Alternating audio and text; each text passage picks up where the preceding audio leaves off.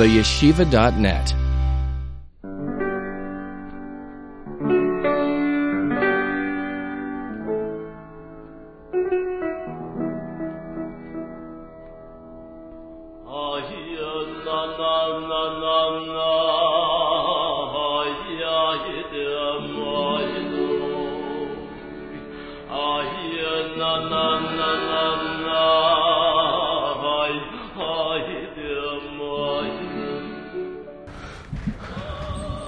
July 20th, 1969,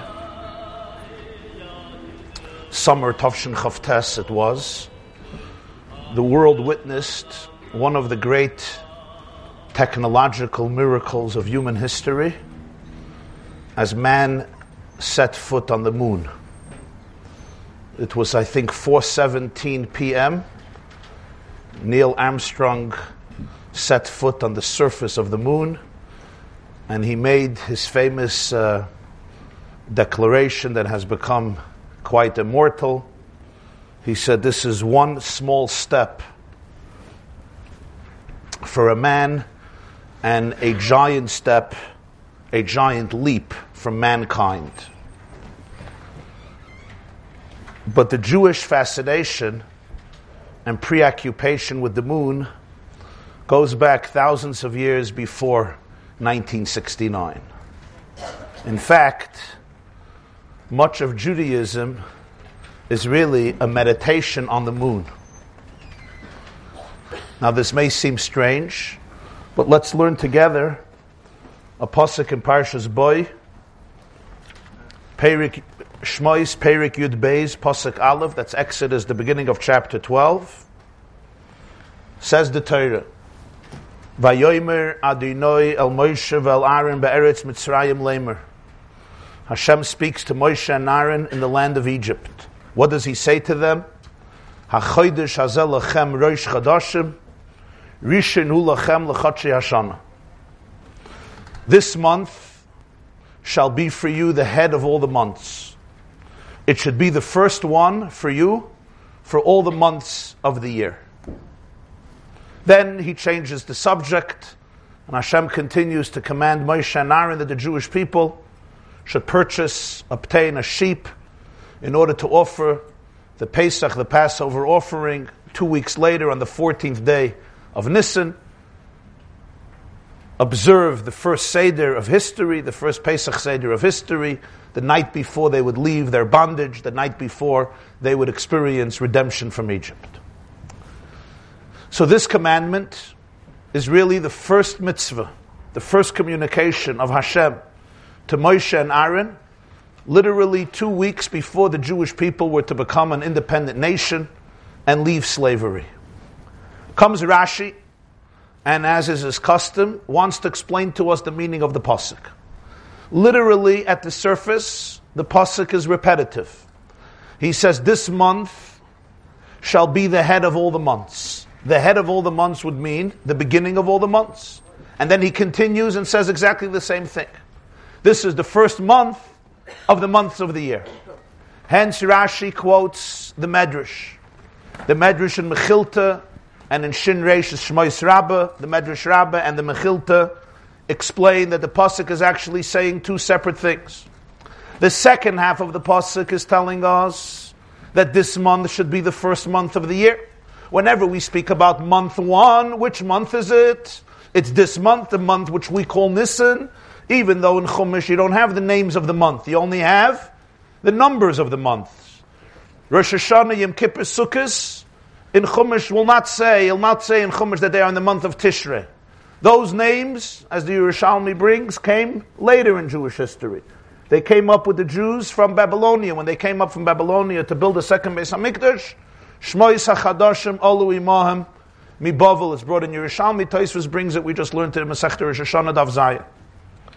However, the Torah refers, the Chumash refers to months only in numbers. So the month of Tishrei is month number seven. The tenth day of month seven is Yom Kippur. How do you know what month seven is? You have to know what month one is. So the second half of the pasuk speaks about the order of the month. That this month is the first month. The first half of the pasuk is saying something else. Zakrashi. HaChodesh Hazeh. HaChodesh doesn't mean the month. HaChodesh comes from the word chidush, chadash, which means new. In fact, that's why the month is called a month. The reason a month is called Chodesh comes from the word Chodesh, new, as we will see in a moment. So Rashi says, HaChodesh hazeh, her'eyu levona b'chidusha. Hashem showed Moshe the new moon. He saw the moon being renewed. And he says to him, when you see a new moon, this you have to call Rosh Chodesh, the head, the first day of the month. Now, we hear this, grow, everyone probably here, many people growing up heard this, we hear this our whole life. Rosh Chodesh is the new month, the new moon. What happens? The moon gets renewed. If you ask somebody, what happens exactly to the moon on Rosh Chodesh? The moon goes to get exercise and gets renewed. The moon does some yoga, or meditation, or Pilates and gets renewed. The moon goes on vacation. What's pshat? The moon gets renewed. How does a moon get renewed? What does it do? It drinks some pina colada or a, or a, uh, or a iced coffee or a hot coffee. How does a moon get renewed? What does it mean? But Rashi says he showed him the new moon, hachodesh hazeh, not this month. Hazeh, whenever you say hazeh, it means you could point to it. It's here, zeh. Zeh is here, right? So Achodesh Hazeh, he pointed to the new moon, and he says, "You see this? Hachodesh Hazeh. When you see this new moon, Rosh Chodashim, not the first month. It's Rosh Chodesh. It's the beginning of old months. In other words, it's the first time he gives them the mitzvah we call Kiddush HaChodesh, how to establish the first day of the month. Ve'ein mikri yotzim says Rashi. And yet the pasuk does not go away from the literal interpretation, which is Al Chodesh Nisan Amaloi. On this month of Nisan, he told them, This should be number one in the order of the months. Iyar is two, and Sivan is three, and Tammuz is four, and Av is five, etc. Elul six, Tishrei seven, and so you go along till Adar is the twelfth month, which is also how this comes from the Gemara Masechta Rosh Hashanah Daf Zayin Amid Aleph, which we're learning actually in the morning, where we learn the second interpretation that Rashi brings, which is the literal interpretation of the pasuk. On the word Hazeh, Rashi adds another detail here. He showed him, he showed him the new moon. Hashem could have given him a shiur. Moshe had a Gurach Hashem, a good tekepli, had a good mind. God could have given him a shiur like most shiurim in yeshiva are not visual. But God decided to become visual. Niskashe Moshe al Moila Dalavana. Moshe had difficulty with the birth of the moon. What's the size that the moon has to appear in order that it should be suitable to make it a new month? What does it have to look like? How big? How small? What does it have to look like? This is not so easy to understand because you don't have to have a certain shiur. You see the moon, it's good, you're good to go. You see the moon, I don't care what it looks like. You see it, it's good to go. You have to understand what Rashi means. Be'ezah, the Mefarshim struggle. Be'ezah shir teira v'yitiru yilakatash. Ve'hereloi be'etzba salavana berakia. So with his finger, he pointed to the moon in the sky. V'amaloi kazeh re'e You see this? When you see this, kazeh, when you'll see a moon like this throughout every month, every year Chodesh, you see it V'Kaddish. This day you make holy. This is the new day. And Rashi continues, parshazu. This portion was said before, right near sunset, near, uh, close to sunset, im. The problem Rashi struggles with is the communication between Hashem and Moshe is during daytime. During the daytime, you don't see the moon. So Rashi says it was during the day, but it was right before sunset. As it was getting dark, as the sun was setting, he could point to the moon and show him the levana and say hachodesh hazeh kazeh re'ei v'kadosh. Huh? Rosh Chodesh. Huh? Not a full moon at all. Rashi says, Rashi says, Hereyu levana b'chidusha. He shows him the new moon. The new moon is never ever a full moon by definition. The full moon, the new moon is a, a tiny, uh, a tiny sliver, what we call a crescent, a crescent, right? Let's see another Rashi. Rashi Bereshis Aleph Aleph. Even if you were thrown out of school at the age of five, This Rashi you should know because it's the first Rashi on Chumash, so before even you had time to make trouble. Zokt Rashi, but very few people actually know this Rashi. Because who goes back to Bereshis Aleph Aleph? We're busy with uh, much more sophisticated learning. The first Rashi of the whole Chumash, Zokt Rashi Bereshis. Amar Rabbi Yitzchak. Rabbi Yitzchak said, some people say that Rashi opened up his commentary on Chumash with these words because his father's name was Yitzchak. Rashi's family name, we call him Yitzchaki, Reb Shloime Yitzchaki, Rashi, Rabbeinu Shloime Yitzchaki, his father was Yitzchak. So to pay tribute to his father, he opened up his commentary by quoting something in the name of one of the sages by the name of his father, who had the name, who his father had that name, Rabbi Yitzchak. Amr Rabbi Yitzchak.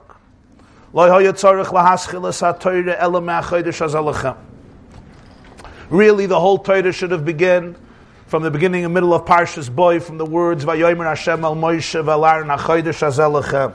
Shehi mitzvah rishayna shenitztavu Yisrael. It's the first mitzvah that the Jewish people were ever commanded. And Rashi wonders, Ma tam pasach. Why does the Torah open up with bereshis? Now I would have answered, because from Parshas Boy, a lot of people actually lose interest in Chumash. Till Parshas Boy, it's full of stories. They like it. Once Parshas Boy hits, it's a whole different Chumash. Till Boy, it's drama and stories. But Rashi didn't uh, favor this answer for obvious reasons. So Rashi gives a whole other answer. The answer Rashi famously gives is that the world, it's interesting that Rashi should write this in the 11th century, in the 1000s when he lived in France, in Troyes in France. Rashi says that the world is going to accuse the Jewish people as occupiers listim atem, your thieves, for owning, being, living in the land of Israel because it's not your land. In order to, for the Jews to be able to dispute this notion, you have to have the whole Sefer Bereshis and Shmois and Ve'era till boy, which was unnecessary, in order for Jews to be able to have what to answer.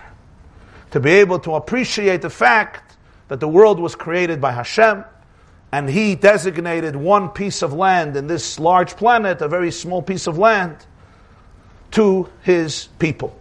That's why you begin with Bereshis. What we want to focus on is the question. From Rashi's perspective, Amr Reb Yitzchak, HaChodesh should have been the beginning. Doesn't really fit in it, but I'm compelled to share it with you. There was an alcoholic that I knew very well. We used to call him Reb Zalman the Shikr. I grew up in a neighborhood and he was a, uh, a pivotal member, uh, an indispensable asset to uh, growing up. He was a real, real alcoholic, but with class. He had depth. He was a very interesting person. So he once told me a vart, of the Olam MS. So he told me a vart, and this is only somebody who's, who's dealt with the misery of life for decades. He says, let me tell you my pshat in this Rashi. The Pasuk says, Bereshis bara lakim In the beginning God created heaven and earth. The first thing Rashi says is Amr Rabbi Yitzchak, There was really no need for it. he says, that's it. That's what Rashi wants to tell you. The whole thing was really an exercise in futility and depression. I you have to be a real alcoholic to be able to be margish, uh, such a word. So this should have been the opening of Torah. Now, Let's understand what Rashi is telling us here. What is this new moon? What is this Rish Chodesh? What did Hashem show Moshe Rabbeinu? How does it work? What is the system? So, as always, when it comes to understanding any system in Judaism, the man to look for, the man to go to is always the Rambam.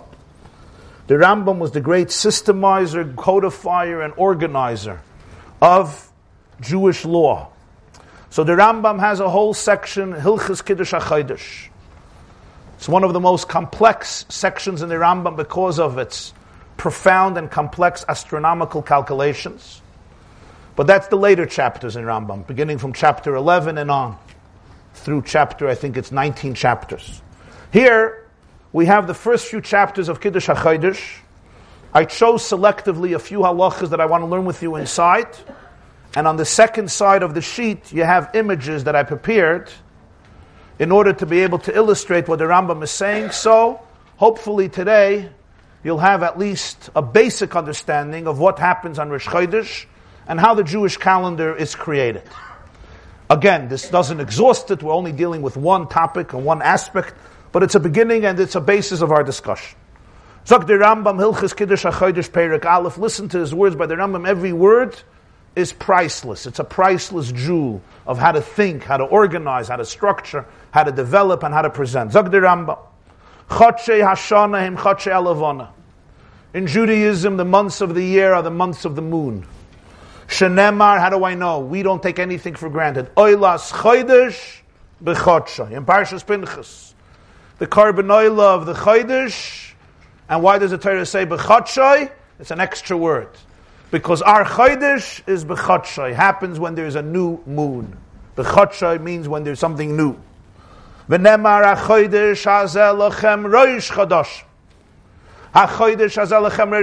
do you see from here that our months are lunar months? Kachamru chachamim, Hereloi the Rebbeinu Shalom showed Moshe through prophecy the image of the moon. That's what HaChodesh Hazelachem. What do we learn from these two verses? The Rambam says, our months follow the months of the moon. V'hashanim shanim echashvin. The years that we recognize, that we count, him shnei achama are solar years. Shenemar Shamar es Ha'aviv. In Parshas Re'eh, guard the month of spring, and seasons, of course, are based not on the lunar orbit, but on the solar orbit. What is the Rambam telling us here? The Rambam is telling us here the most fundamental truth about the Jewish calendar. And that is that our months must follow the months of the moon. Not the months of the sun, but the months of the moon. What does it mean to follow the month of the moon? It means as follows The moon orbits around the earth. It finishes its orbit after 29 and a half days and a little more. That's when the moon comes back to the place where it began its orbit. So the moon orbits around the earth and it completes every, every hakafa, every orbit after 29 and a half days. To be exact, as the Rambam explains, it's 29 days and 12 hours. That's why I say 29 and a half days.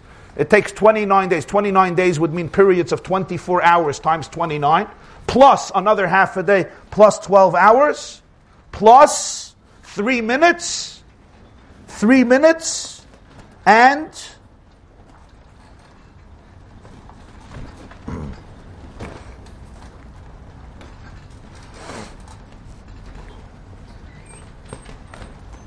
and a few seconds. That's what it is. So it's 29 days plus 12 hours. I'm sorry, I said, I said three minutes. 44 minutes. 29 days, 12 hours, 44. Okay, let's do this again. I'm going to use the words of the Rambam and then translate in our vocabulary because I'm getting confused. It's Chavtes, Yud Beis, Tovshin Sada Gimel. Meaning, it's 29 days, it's 12 hours, so we're good. And then you have another part of an hour. How much of another hour? Not another full hour, because then we would say 13 hours. It's 12 hours plus another part of an hour, what the Rambam calls Tofshin Tzad Gimel Chalakim, which means Tofshin 793 parts of an hour. He divides hours into 1,080 parts. 793 parts of an hour, which is approximately 44 minutes. That's when the orbit ends. There's a problem, however. This orbit finishes and the moon starts again. When the moon comes back to its original space, that's called a new month because the orbit is starting again. That's what we call the new moon. Nothing happens to the moon on Rosh Chodesh. The moon is just resuming the orbit. So it's called a new moon. Chodesh comes from the word Chodosh, Chidush, a new moon. When does this new moon start again? After 29 and a half days. The problem, of course, is that then Rosh Chodesh would be in middle of a day. After 29 and a half days, suddenly you would have Rosh Chodesh. However, the Torah makes clear that Rosh Chodesh has to be a self-contained day. Not part of a day is not Rish Chodesh, and part of a day is Rish Chodesh.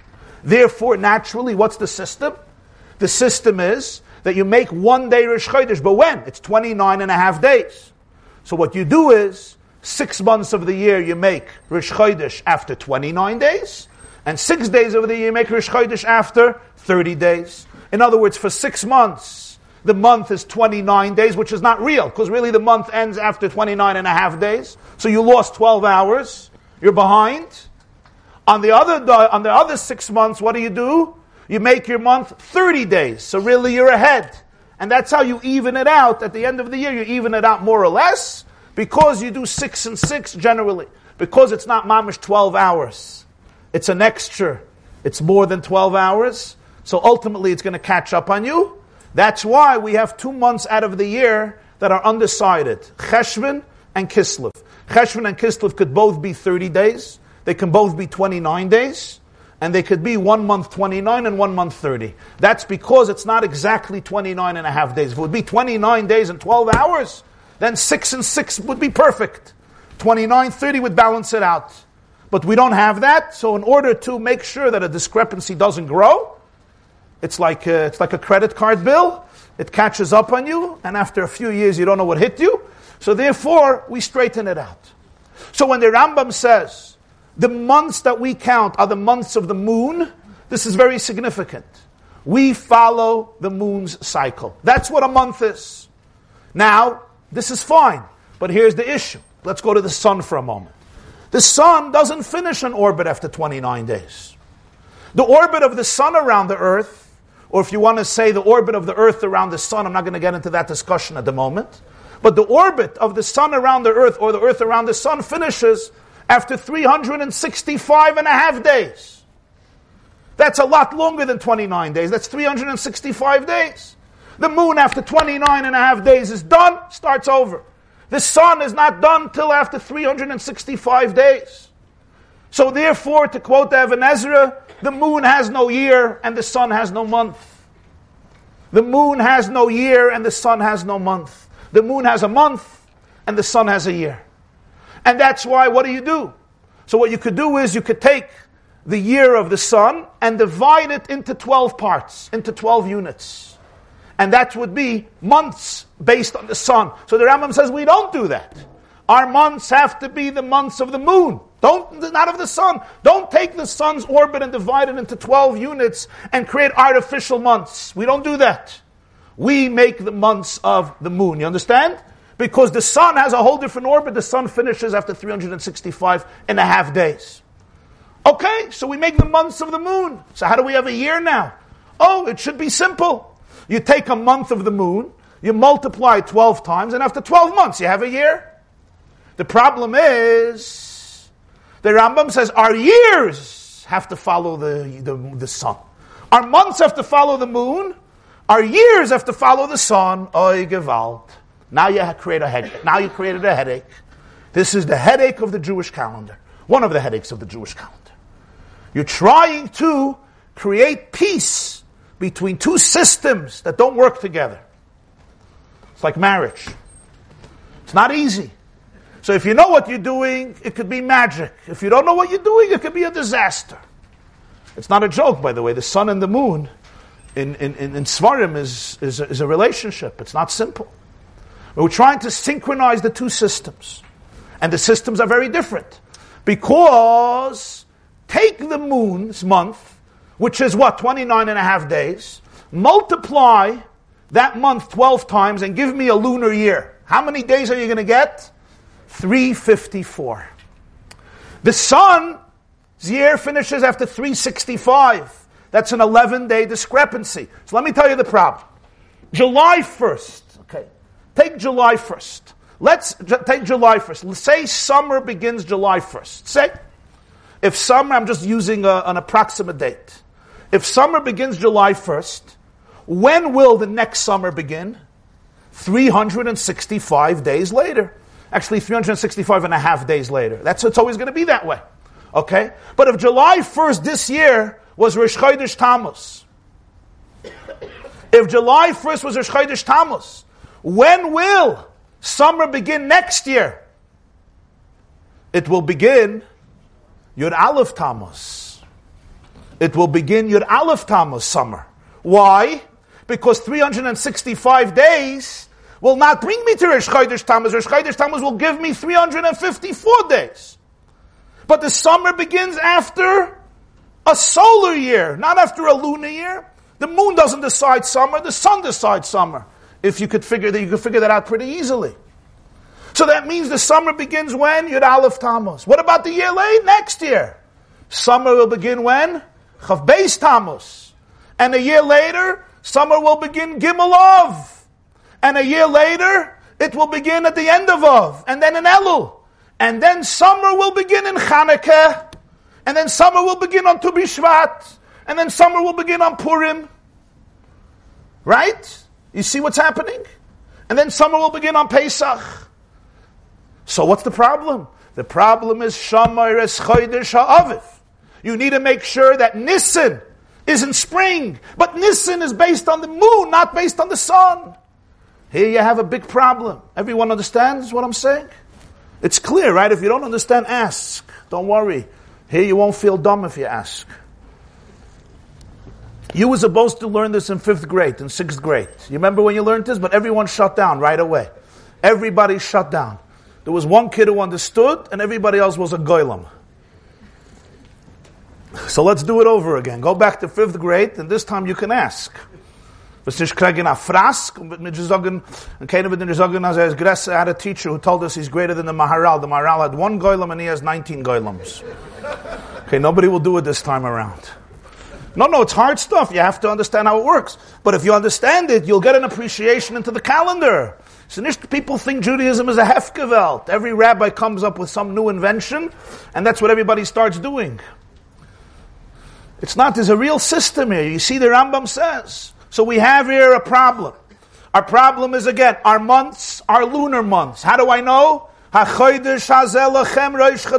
shows him a new moon.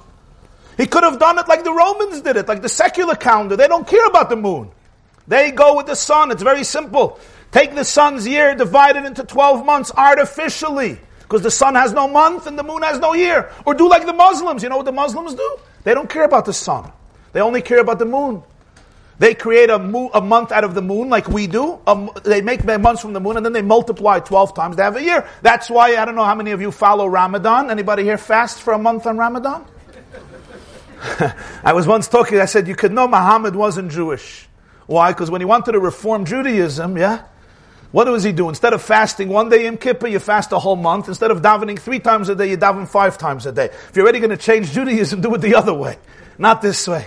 Elamai Shaitan, when the reformers changed Judaism, they did it different. They didn't make you fast a whole month. If you realize, if you know about Ramadan, you know sometimes Ramadan is when? In the winter, sometimes it's in the spring, sometimes it's in the summer, sometimes it's in the fall, sometimes it's in autumn. Why? Because they just follow the moon. And every year it's going to be a different, it's going to be a different date. That's how it works. By us, although Jews always complain, did you ever hear? This year Rosh Hashanah is very late, very early. Our holidays are never on time. I never heard anybody say this year New Year's is late. This year Thanksgiving is early. It's never, our holidays are always late, they're always early. We're never on time. But the truth is, what's pshat? Because it's very schizophrenic system. Because you're trying to create peace between the sun and the moon. That's the first halacha in Rambam. The first thing you have to understand. Our months follow the moon, our years follow the sun. Zog Rambam, now you'll see halacha beis, and it will be hopefully crystal clear. What's the discrepancy? Of the between the lunar year and the solar year. And you have to remember that the moon doesn't really have a year. The Even HaEzra says, Ein lelevana shana klal, ve'ein lechama chodesh klal. Even HaEzra Parshas boy. Beautiful expression. The moon has no year and the sun has no month. It's all artificial. But what's the discrepancies of the Rambam Korev asaya? Around 11 days. Lefichach, yot when the discrepancy adds up to 30 days, meaning two, three years, 11, 22, and then 30 after 22 it becomes 33. Or a little more, a little less. The Jewish calendar adds a full month, an artificial month. Well, all the 12 months are artificial. We add a full month, v'oisin oisa hashana, shloisha asar chodesh, shana mu'beres. We make that year a year that has 13 lunar months, not 12 lunar months. We have to. The Rambam says, I have a better idea. Why don't you make every year do? Month number 12 should have yeah, another few days. The 12th month should have, the year, the year should be 12 months and a few days. Every year by us should be 12 months and then add 11 days. What's the big deal? Why do you have to make a leap year? Every year add the days that you need to catch up to the sun. What's the big deal? July 1st is summer again. It's Rosh Chodesh Tammuz, no problem. Add your 11 days. We can't do that, Dr. Rambam. Shenemar lechotshe hashana. The Torah clearly says that the year has to be comprised of months, not of days. So all we can do is we can add a month to a year, not a day to a year. So what do I do? After three years, I'm 33 days behind.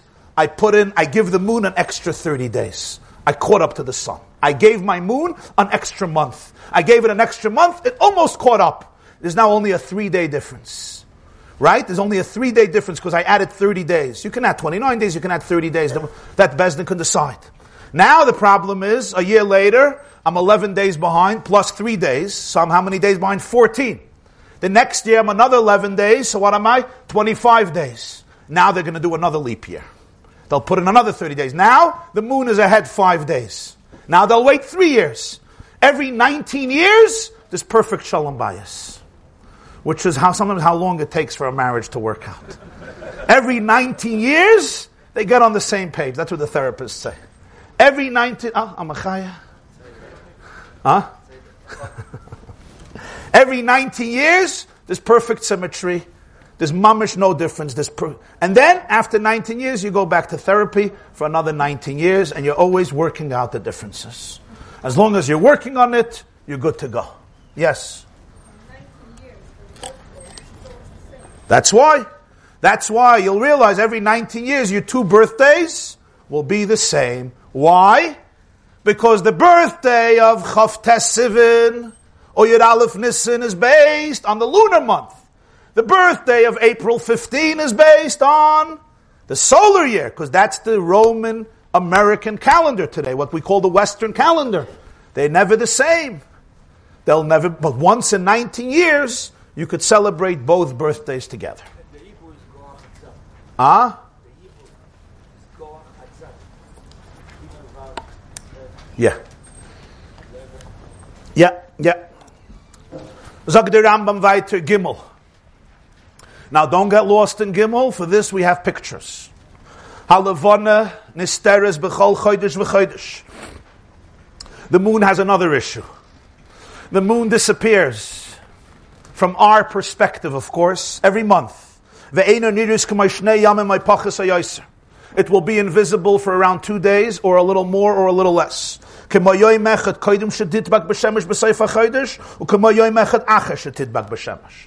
One day before it has dvekus in the sun. Now we have to understand what this means because the moon never has dvekus in the sun, never attaches itself to the sun. We'll see in a moment. One day before it cleaves to the sun, one day after, you won't see it. V'teira b'mayrev be'erev. But a day later, that night in the west, you'll see it. The night that you see it after it was invisible, that's what we call Rosh Chodesh, the new month. That day, that night, we begin counting 29 days. If you see the moon on night 30, meaning after 29 days you see the moon the night of 30, day 30 became the new head of the new month. If you don't see it,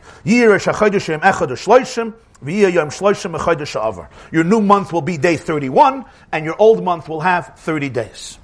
What is the Rambam telling us here? Take a look at the other side, and you'll see.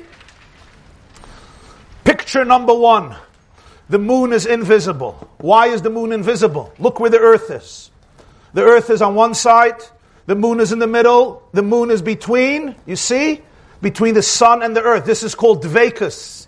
Dvekus, Yichud Shimsha V'Siyara, or what the Rambam calls Dvekus Shemesh V'Yareach. Meaning there's a perfect line between the sun, the moon, and the earth, because we are looking towards the moon and we can only see half of the ball of the moon.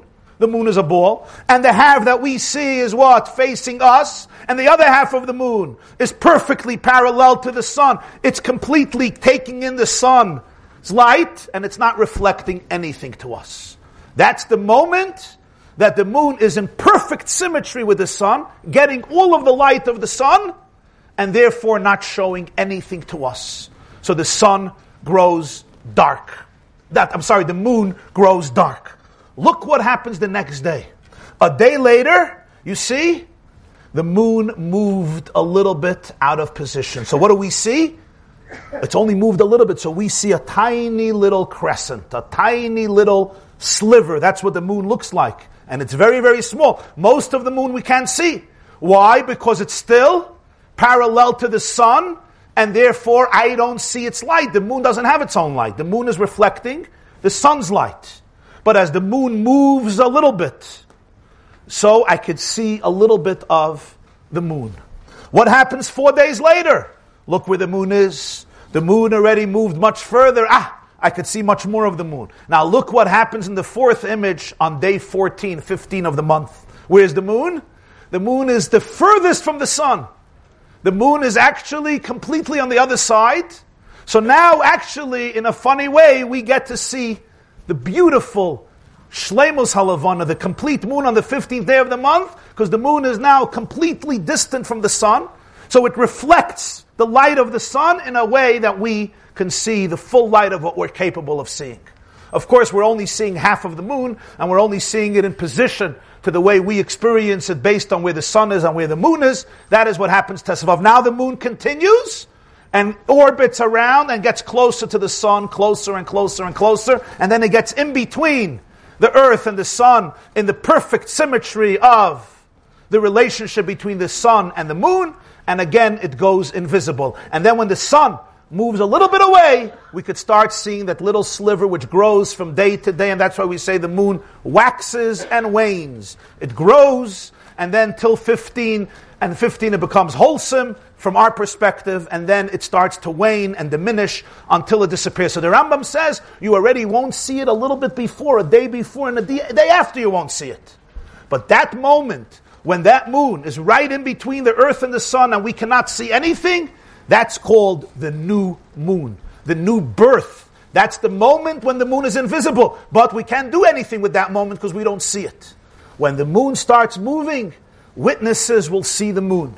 And here comes the mitzvah of Kiddush HaChodesh, that two Jews who saw the new moon have to go to Yerushalayim to the court and testify we saw the new moon.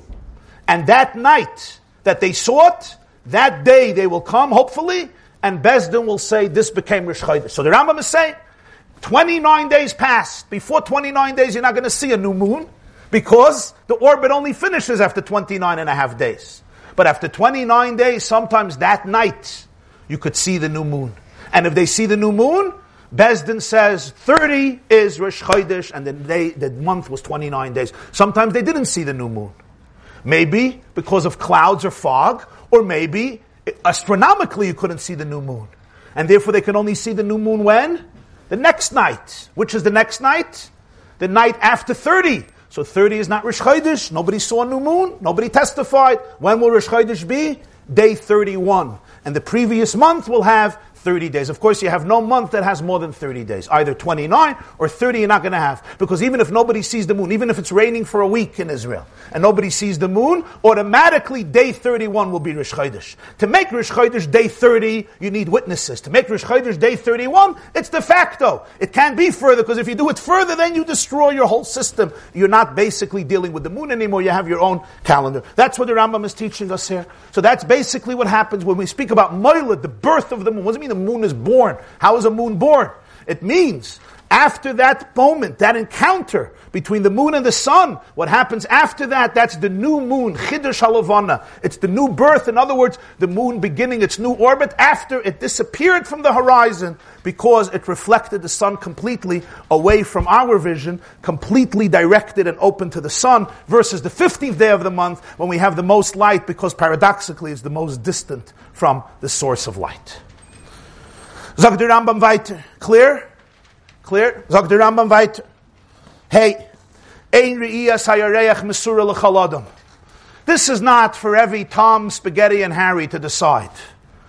Ella, k'moy Shabbos Bereshis. Like Shabbos, shekol echad moyne shisha v'shovis b'shvi. Every chachem counts six days, and he knows when Shabbos is. You don't have to go to your rabbi and say, Rebbe, when is Shabbos? When is, I mean, some people do that. But you don't have to do it. You know when Shabbos is. This was given over to the court. They have to establish the day. How do we know? Again, nothing is taken for granted. Maybe not. Maybe I make Rish Chodesh. Shenemar. HaChodesh hazeh lachem. You see this new moon? This is your Rish Chodesh. It's lachem. It's for you. Who is he talking to? Moshe and Aaron. This testimony of when to say we saw a new moon and this is the new day of the month, not everybody has to, to, to can do it. This is Lachem. This is for you. Who is Lachem? Moshe and Aaron, which would become replicated in every generation as the members of the Supreme Court of Judaism, known as the 71 members of the Sanhedrin, who would function in Yerushalayim in the Beis HaMikdash. Zog der mitzvah sesse min al bezdin sheyachshavu v'yedu im yereya hayareya lo There's a positive commandment on Bezdin to make astronomical calculations and figure out if we're going to see the new moon on 29 at night or not. And they should investigate the witnesses. Remember, they were brilliant astronomers. If two witnesses came and said, We saw the moon last night, but Bezdin knows there was no way you could see the moon, they know that you're dealing with people, Rambam says, who are hallucinating. They're dreamers or they're liars. But give them the benefit of the doubt. They live in the world of imagination. But they don't accept them because they know very well the astronomical calculations. There's no way the moon was seen tonight. You saw something else. You saw something else. Some of us, there used to be an expression, I don't know why I'm going back to the yeshiva days. De geben I'm going to smack you so hard until you'll see the moon. So they saw the moon, but it wasn't nothing to do with the moon.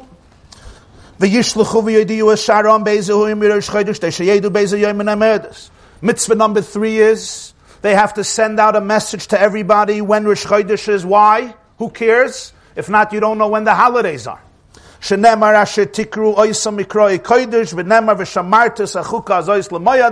are the verses that give the mitzvah on Bezdin to go through all this all these calculations. Now you have to understand how significant it is. A Jew who eats chametz on Pesach is liable for a death penalty from heaven called Koris. Which day is Pesach? Remember, if Rish Chodesh was day 30 and not day 31, so then Pesach could be Sunday. If Rish Chodesh was day 31, so Pesach is Monday. So if I say Rish Chodesh was day 31 and Pesach was Monday, I'm eating chametz on Sunday and I'm not allowed to eat chametz on Sunday.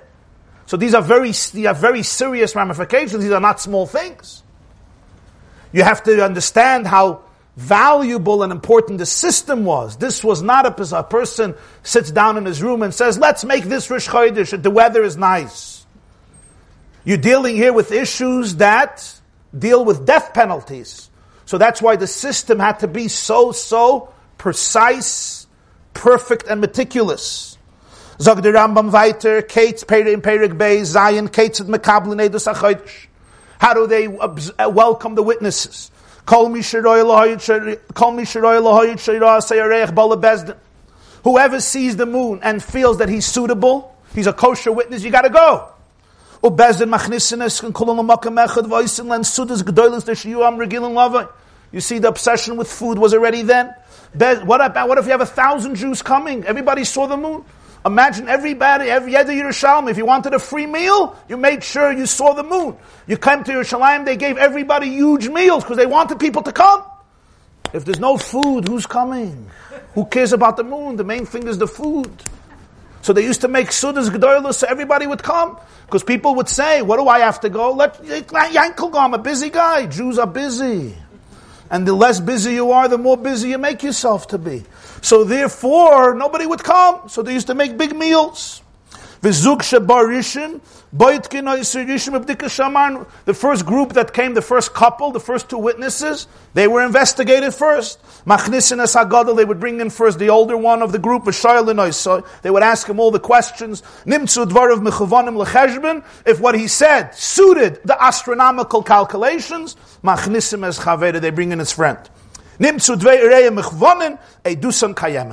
If both of their testimony matched, gewaldig, Awesome. We have two witnesses who gave us the right information. Ushar kol hazugas. What do you do with all the other witnesses? You have another 3,000 witnesses.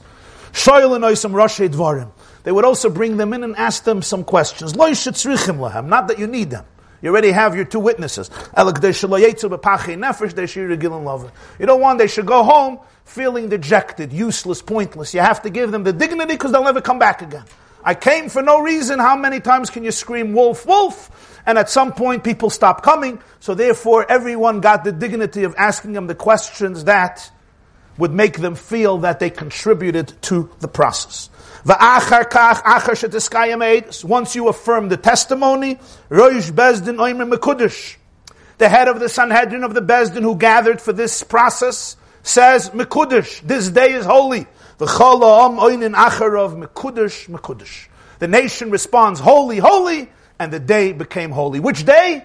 Day 30, if witnesses came that day and told us that they saw the moon last night, 29 at night, and if they didn't come, as we said, the next day, 31, will become the Chodesh, and day 30 is part of the last month. That's what happens. No, this system went on for how long? It went on for a very long time in Jewish history. This went on from the day they leave Egypt. Moshe is told, They go into Eretz Yisrael, and this continues every single month. This meant you could never plan a bar mitzvah. People want to know why Jewish life is so stressful today.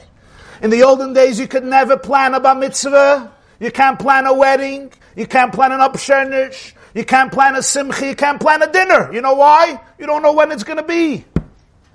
You don't know when it's going to be. You send out invitations. His bar mitzvah is Zion Adar. Everybody should come. You don't know when Zion Adar is. It could be Sunday, and it could be Monday. So there was no planning. Amachaya. You had to live month to month, literally, like in recovery. Month to month, day to day, hour to hour. There was no, no preparations. You had to live now. Why? I don't know when Zion Adar is going to be. Depends when Rosh Chodesh Adar is going to be. Is Rosh Chodesh Adar going to be a day earlier, a day later? There was no ahead planning. It was a Amachai, imagine? Huh? Unless you can make a three day bash, like today, the weekends in the hotel, it would work. While you take everybody to the hotel, the mitzvah could be either Friday, it could be Shabbos, it could be Sunday, it could be Monday. As long as you have that money, then it would work. But since most people could not afford that, so therefore they used to plan the bar mitzvah a day before or a few hours before. So, you have to understand there was no planning. We didn't know dates. You didn't know dates. Every month was a new experience. Either it's going to be one day Rosh Chodesh or another day Rosh Chodesh. I can't plan Pesach. I can't plan Sukkot. I can't plan Chanukah. I can't plan Purim. I mean, I can plan the season, but I can't plan the exact day. I can't make invitations. That itself saves money. All this comes to a dramatic halt. As you know, today people plan nine years in advance, especially a bar mitzvah. Right? Sometimes the baby is born and they already plan the bar mitzvah and the chaz, they already even know the shidduch before talking to anybody. Because sometimes it's not the boy who has to marry the girl, it's the family of the boy that has to marry the family of the girl. And by some people, that's much more important than the couple having symmetry, is that the families have symmetry. So that the seven days of Shavah Brachas, you should feel that your Mechutin is a man who's suitable to sit in your presence. What happens for the next 70 years? Irrelevant. How do I feel about what?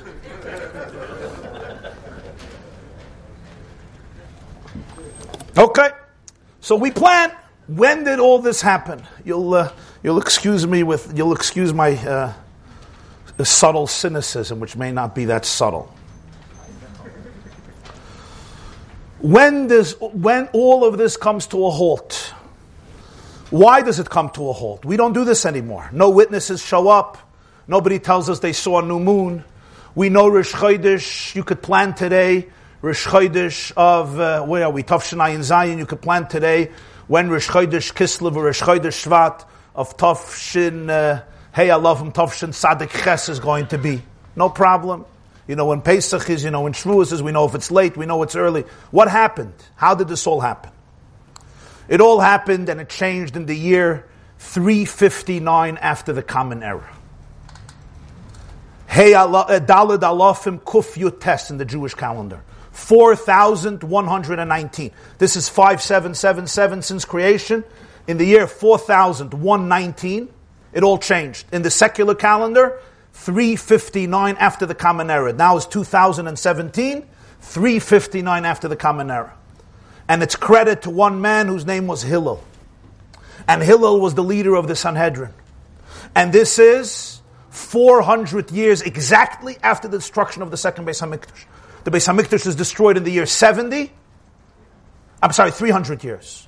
The Beis HaMikdash is destroyed in the year 70 after the Common Era, some 1900 years ago. Go to 170, 270, almost 300 years later, 359. It all is transformed. What's the problem? The problem is Constantine becomes the Roman emperor. And history changes. Constantine converts to Christianity. Till then, Christianity, Christians were a hunted group like Jews. But Constantine embraces the religion. Agan Samaisa with his mother in a dream, it's not for now. And once Rome becomes Christian, everything changes. Now will begin the horrific persecutions by the Christians of the Jewish people, which will go on for centuries and centuries. And this is before Islam was even born. This is before we had to deal with the unshikanish of, uh, of what the Rambam calls Hanavi HaMeshuga Muhammad, the crazy prophet Muhammad. This is all Christian days. And Constantine creates a whole new system, and this man, Reb Hillel, knows it's not the end, but it's the beginning of the end. There's no way the Jewish people will be able to hold on to the system of Sanhedrin. Sanhedrin meant there was a central spiritual body that governed all dilemmas that faced the Jewish people. Imagine there were no machloikasin. Well, there were always machloikasin if you're Jewish, but there were no ultimate debates. There was a vote, and they voted for everybody.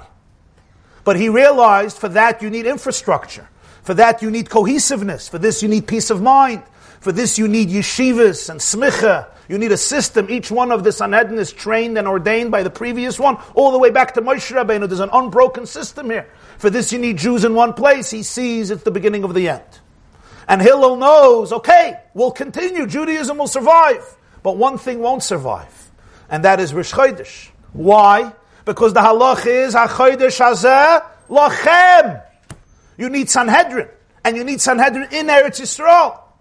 If without that, there's no Rish Chodesh. If there's no Rish Chodesh, there's no new day of a month. If there's no new day of a month, say goodbye to Pesach, say goodbye to Shavuos, say goodbye to Sukkot, say goodbye to every Jewish holiday besides Shabbos, which is not dependent on the days of the month, it's dependent on the days of the week, and that just continues week after week. And basically, the major fabric of Jewish life comes to an end, and Hillel understands it can't happen that way. So what does he do? He does something fascinating. It's an extraordinary moment in Jewish history that has to be appreciated. And that is, what does he do? The Rambam will describe now what happens here. Take a look. Perik Kol Masha Marnu Mikviyas Rish Chodesh Al ואיבור השונה מפני הזמן ומפני הצורך אין אויסין אויסי אלא סנהדרין שבארץ ישראל, אוי בייס דין הסמוכים שארץ ישראל שנוסו למה סנהדרין רשוס.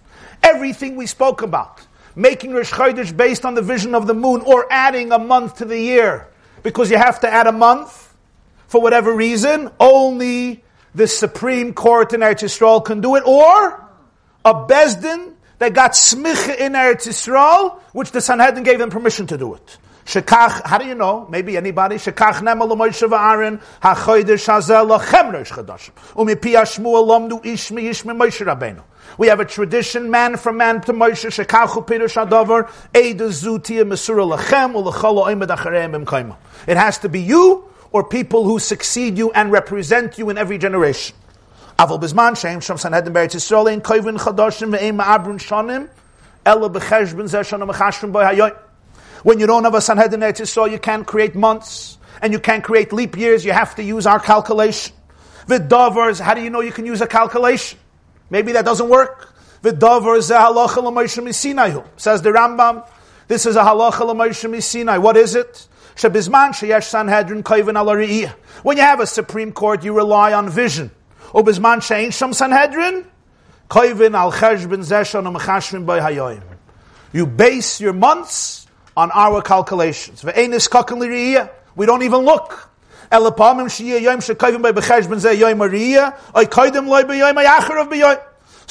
Irish Chodesh will be the day that you could see the new moon. Sometimes it'll be a day before you could see the new moon. Sometimes it'll be a day after. You have to understand the Rambam's uh, astronomical brilliance. He says it's going to be very strange that you should see that Rosh Chodesh should be a day after you see it and only happen in the west of Israel, the Holy Land. When did they start this new calculation? The end of the era of the sages of the Gemara, when Eretz Yisrael was destroyed and no permanent bezdin of smicha remained. Chachmei Mishnah, v'chein b'mei chachmei Talmud, ad yemei Abaye v'rove, al kviyas Eretz Yisrael hayu samchen. During the days of the Mishnah, during the days of the Gemara, until the days of Abaye and Rava, they relied on the system of Eretz Yisrael. Rav Kasher, Rav Menachem Mendel Kasher, Levracha, the author of Torah Shlema, is perplexed by Anavi's difficulty in the Rambam. Abaye and Rava are a hundred years before the end of the Gemara's era. Abaye and Rava live in the fourth century, around 359. The Talmud Bavli ends a century later in the fifth century, at the end of the 400s. So what is happening here? So Rav Kasher suggests, no, there's two Hillels. There's Hillel Hazakin. Hillel Hazakin lived a century before Churban Bayesheni. That's Hillel and Shammai, who created the school of Beis Hillel and Beis Shammai. Even before Tanoim, they're called the Zugos and Pirkei before the Tanoim. Hillel is the father of the Tanoim, the teacher of the Tanoim. This is a century before Churban Bayesheni. Now they're using the moon. They're using the regular vision of the moon. This is a Hillel who is a great, great, great grandson. He comes from that family. He's named after him, but he lives hundreds of years after his Zayda, 400 years after his Zayda. His Elta Elta Elta Zayda. And he is the Nasi of the Sanhedrin in the times of Abaye and Rava. So Rav Kasher suggests that Hillel actually could still do it because he was a Sanhedrin, but he realized it's not going to happen for too much longer. So what does he do? He preempts crisis. He calculates astronomically when should Rish Chodesh be based on all the calculations. And he creates a calendar that will last till Mashiach comes. Ad Sheyavu Eliyahu, till Mashiach comes, he creates a calendar based on all of the astronomical calculations and the system of Judaism, including leap years, including months that have 29 days, months that have 30 days, and Cheshvan and Kislev that have to alternate almost every single year. And he creates a system that is as consistent with the laws of astronomy as a human being can get. But he does one more thing. Who makes the day holy? Besdin. We don't have a Sanhedrin today. So Hillel takes a Sanhedrin and he sanctifies every Rish Chodesh till Mashiach comes. So he'll sanctify every Rish Chodesh till Mashiach comes. He says it's a holy day. We're doing it right now. So today, we have a real Rish Chodesh. Even though we have no witnesses, we have no moon. I mean, we have a moon, we have no witnesses or we don't give significance to the witnesses. It's holy. If it's holy, if it's Rosh Chodesh, then Pesach is a real Pesach. Then I could get up on Pesach and say, Baruch atah Hashem Elokeinu melech haolam asher kedeshanu b'mitzvosav v'tzivonu al matzah and not lie. God never told me to eat matzah on Yud Gimel Nissen. He told me to eat matzah on Tesvav Nissen. It's not a lie. I could get up Rosh Hashanah and say, Shekadeshanu l'shmoya kol shofar and not lie. I could be liable for eating chametz on Pesach. If I do malach on the first day of Sukkot, I transgressed a biblical violation. Who decided it's the first day of Sukkot? Maybe it's Erev Sukkot? This is all the cheshbon, the calculation that we make relying on the system created in Yisrael. So Rav Kasher says that the Pshat in the Rambam is that Hillel made this calendar. And they already started to sanctify the days based on it in Eretz Yisrael. And then at the end of the Gemara, when the Sanhedrin actually dispersed and it was all over, now ultimately everybody just had the calendar, and we don't now need Eretz Yisrael for the calendar because we are relying on what he did in Eretz Yisrael in the year three, around the year 359. How do I give this date? This date was given by Reb Hai Gaon, who lived a few hundred years later, and he says that's when Hillel made the Luach, Dalit Alaf and Kuf Yutes, which would be the year 359 after the Common Era. That's how it works by us today. That's what we rely on the Luach. Clear? Any questions? Yod Yosef say.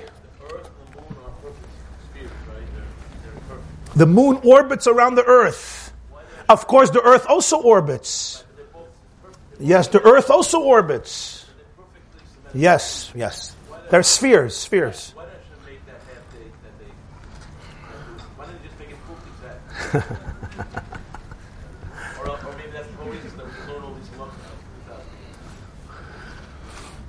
There's a pasuk in Tehillim.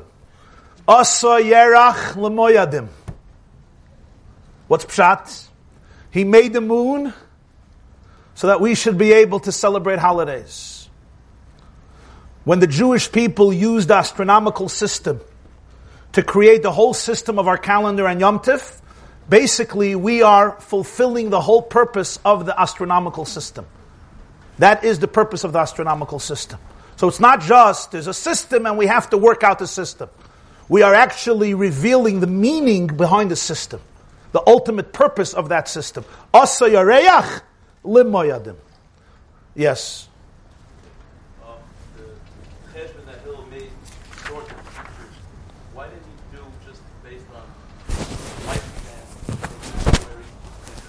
If Hillel would only do it for his lifespan, then we wouldn't be able to have Yom Tovim today that are biblical. It would just be Jewish culture. And then we can eat rice on Pesach. Yes.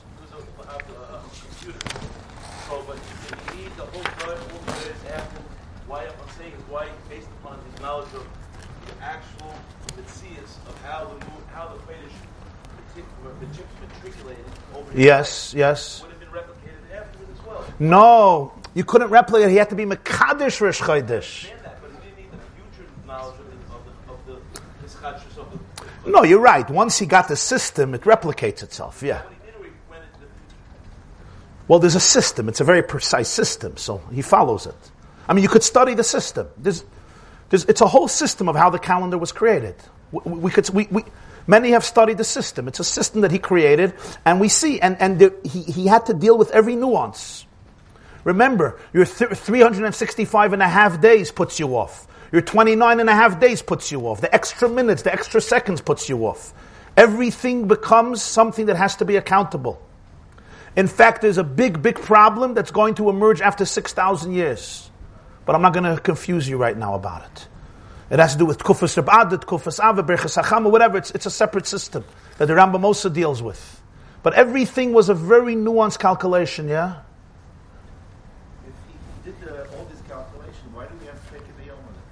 That's a wonderful question. Why do we celebrate two days Yom Tiv? I want to explain your question so everybody understands. When Bezdin said, say, yesterday was Rosh Chodesh, right? Uh, Shabbos was Rosh Chodesh Shvat. In the times till the end of the Gemara, what would happen? Witnesses would come Shabbos morning. They would come into Bezdin and they would say, "We saw the moon Friday night." Bezdin would say, "Great, Shabbos morning, Mekudesh, Mekudesh, Mekudesh." Shabbos is Rosh Chodesh. It was a 29 month, day month. Shabbos was Rosh Chodesh. Okay, Shvat has no significant holidays. But let's say it would be Nisan. What are Jews in Iraq supposed to do? So today you would do a WhatsApp message. They didn't have WhatsApp then. They didn't have text. What do you do? So they did a very interesting system all the way back from biblical times. They would go up to mountains, and the night 29 at night, the witnesses saw the moon. The next day they made Rosh Chodesh. The night of 30, they lit bonfires on top of mountains. The Jews living further away lit other bonfires and the news would travel fire to fire, torch to torch to torch. It was literally passing the torch, so to speak, until Iraq, until Babylonia, and everybody knew there's a fire. Gavaldik. Today was Rosh Chodesh, and tomorrow is already Bays. Everybody knew it. Of course, you know the story in the times of the second Beis Hamikdash.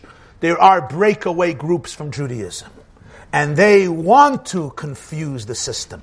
They want to undermine the religion. They want to take away the authority of Chazal. They want to create a new system. So what do they do? Even if witnesses didn't come. So Rish Chodesh was not day 30. Rish Chodesh is going to be the next day. They will light bonfires. What happens to the Jews in Bavel in Iraq or Iran? In the second Beis Hamikdash? They're celebrating Pesach a day early.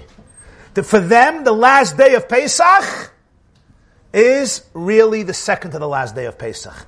They are eating chametz on the last day of Pesach, all of them. And they don't know better. There was, there was a bonfire. The Sanhedrin figured this out and they changed the system. No more bonfires. What do you do? They would now send out individual messengers, shluchim, to every community. The problem is, a bonfire you find out in how long? In 20 minutes for emissaries to travel. If you live close by, you find out, and if you don't live close by, you don't find out. So what do all the Jews in Iraq do? They don't know when Pesach is. If Rish Chodesh was day 30, Pesach is on Sunday. If Rish Chodesh was day 31, Pesach is on Monday. So what do they do? They're celebrating now an extra day every Yom Tov. They're going to start Pesach Sunday, a day early, and they call it Sveika Diyoma. This is where the institution of Yom Tov Sheni Shal Golios happens. Now, after the calendar, this should all be nullified. Once Hillel establishes the calendar, now there's no doubt anymore. We know when Pesach is because we're not relying on the witnesses. We're relying on the establishment of the calendar. The Rambam told us, Allah Sinai, that when you have no witnesses and no vision, you follow the calendar. And I'll tell you even more. This is a Gavaldik Chiddush of Reb Saadia Gaon. Reb Saadia Gaon believes He's a unique position that they used the calendar even early on. He says, what did they do 40 years in the desert? They were surrounded by clouds. If they were surrounded by clouds, how did they see the new moon? So Reb Saadia Gaon believes they did exactly what we do. And then he has one more thing he says. It says in Tanakh, the Haftarah of Erev Rish Chodesh, Vayomer lo Yehoinesen, you remember? Machor Chodesh v'nifkadat ha'ki yipokit Moshe Yonason tells David, tomorrow is going to be Rish Chodesh. My father Shaul is going to make a meal, and he will remember you because you'll be absent. Asks Reb Saadia Gaon, how did Yonason know tomorrow is going to be Rish Chodesh? Maybe after tomorrow is going to be Rish Chodesh. This is bias before the first Beis Hamikdash. So Saadia Gaon says they were relying on their calculations. He has a whole shit to how it worked. He believes that calculation started much earlier. Okay, from the Rambam we see he has a whole different perspective. The question is, after the calendar, why are you making two days? On this, the Gemara tells us in Masech Bates in the first Pedic that Sholchu mehachal They sent a message to all the Jews in the foreign cities, and that is, Hizaharu b'minig aveisechem biyadechem. Meaning, since that generation, their ancestors, everybody's father and Zayd observed two days Pesach, two days Shavuos, two days Sukkot, Rosh Hashanah, everybody observes two days, because even in Yerushalayim they had to observe two days, but it's not for this year. But since you did it in the past, don't interrupt that tradition. So we should start a day earlier, not, not have a huh? We should have the first day of Pesach a day earlier. What do you mean? They get they added Achron Shal Pesach.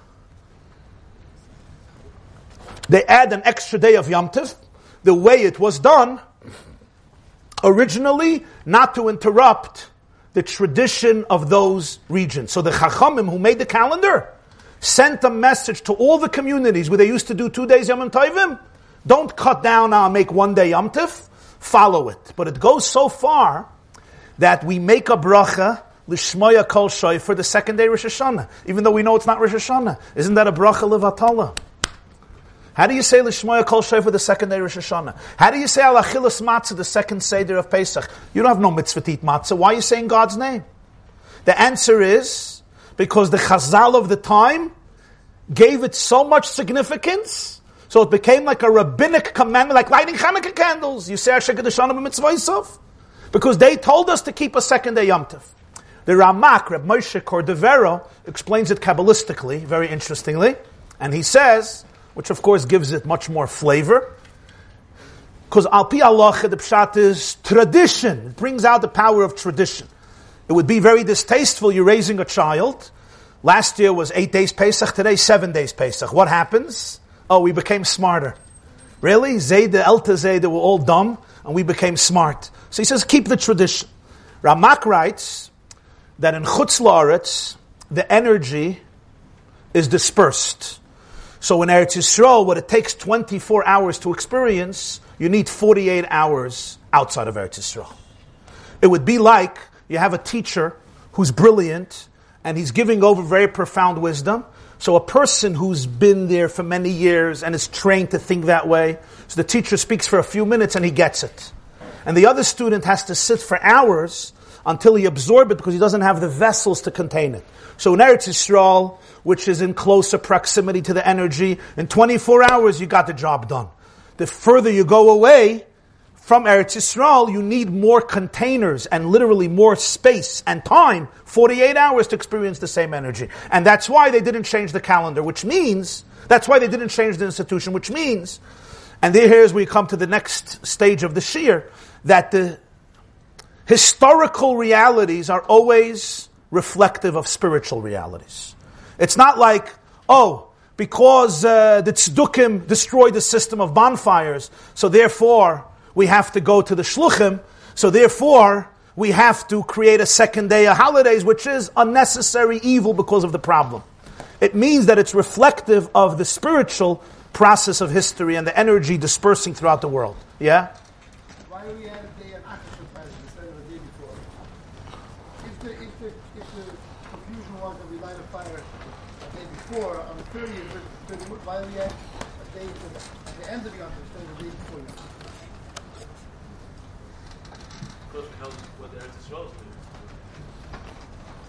Well, we want to do, because if not, we never have a first day. Our first days will always be rabbinic.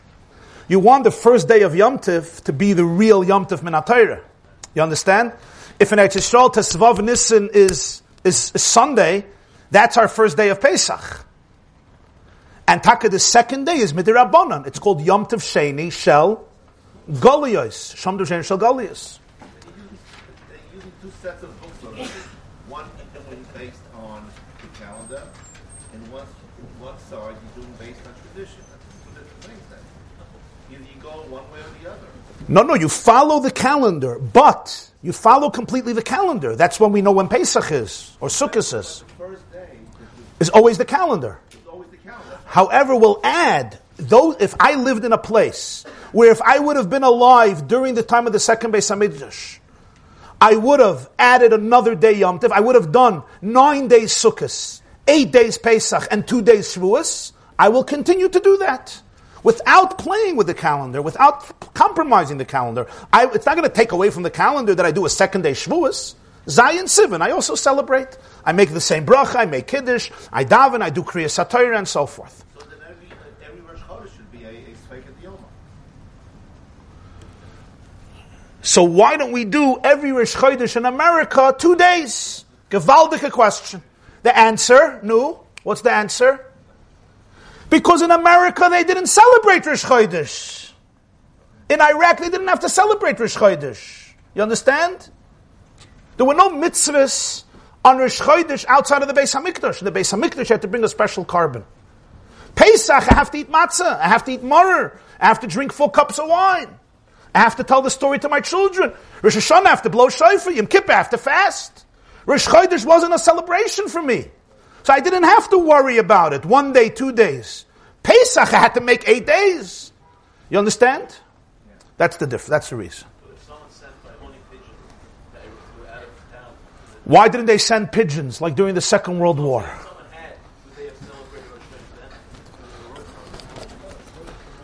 There's nothing to celebrate. What should they celebrate? Okay, but it, it wasn't an issue. It wasn't a problem. It wasn't a problem, you understand? It wasn't a problem. What I, I was watching is the first day of Pesach is based on the calendar. And Shavuos is also based on a calendar. What is this Yom? Ah, gewaldige question. Okay, I want to get to the second phase here, but I'll just answer you very briefly. What about Shavuos? So really, Shavuos is a very interesting situation. Shavuos is not, doesn't have a date. It's the only holiday without a date. The Torah says, on the second day of Pesach, start counting, count 49 days, and on day 50, you have a holiday of Shavuos. By the time Shavuos came around, the Jews knew when Pesach was. So they knew when Shavuos is going to be. So therefore, Shavuos really never had to be observed for more than one day. Because it took Shluchim a few weeks to get there, but not 50 days. So every community, by the time Shavuos came around, knew when Sfiras Ha'omer started. If you knew when Sfiras Ha'omer started, you know when Shavuos is. You don't have to know when Rosh Chodesh Sivan is. In fact, the Gemara says that Shavuos could be on the 5th of Sivan, on the 6th of Sivan, or on the 7th of Sivan. Why? If Nisan has 29 days and Iyar has 29 days, Shavuos will be the 7th of Sivan. If Nisan has 30 days and Iyar has 30 days, Shavuos will be on the 5th of Sivan. If Nisan and Iyar have 129, 130, Shavuos will be on the 6th of Sivan. That's our Shavuos. The answer is, the Rambam says in Hilchis Kiddush HaChodesh, Shaloi lachlik b'mayadais. The same reason they instituted a second day, in order not to differentiate between Yamim Tovim, that all Yamim Tovim have two days, besides Shavuos, so they said Shavuos should also have two days, so it should be like Pesach and Sukkot. So the Chassam Sofer writes, Charles Shavuos Chassam Sofer, that therefore Yom Tov Sheni Shel of Shavuos is much more serious than all the other holidays. Because by all the other holidays, the second day had a gather of safek. By Shavuos, it had a gather of Vadai. By the other holidays, it was we don't know, so we're doing the best we can. By Shavuos, it was a gather of Vadai. We know that it's the wrong day. We're celebrating it because Chazal made it a Yom Tov just like they made Chanukah and Purim a Yom Tov. Again, Alpinister, the Ramak says, Reb Moshe Cordovero, writes in, I think, uh, in his, uh, in one of his Svarim. So not a famous Sefer. He has a Sefer, the Ramak, he says there, that it's because, as I said, the Chutzlar, it's the energy, you need 48 hours. I want to address now, so?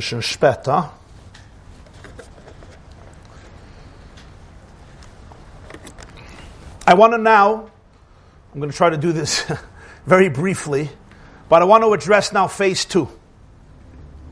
Because basically, what we learned now was, in a very brief and concise way, the general structure of our calendar.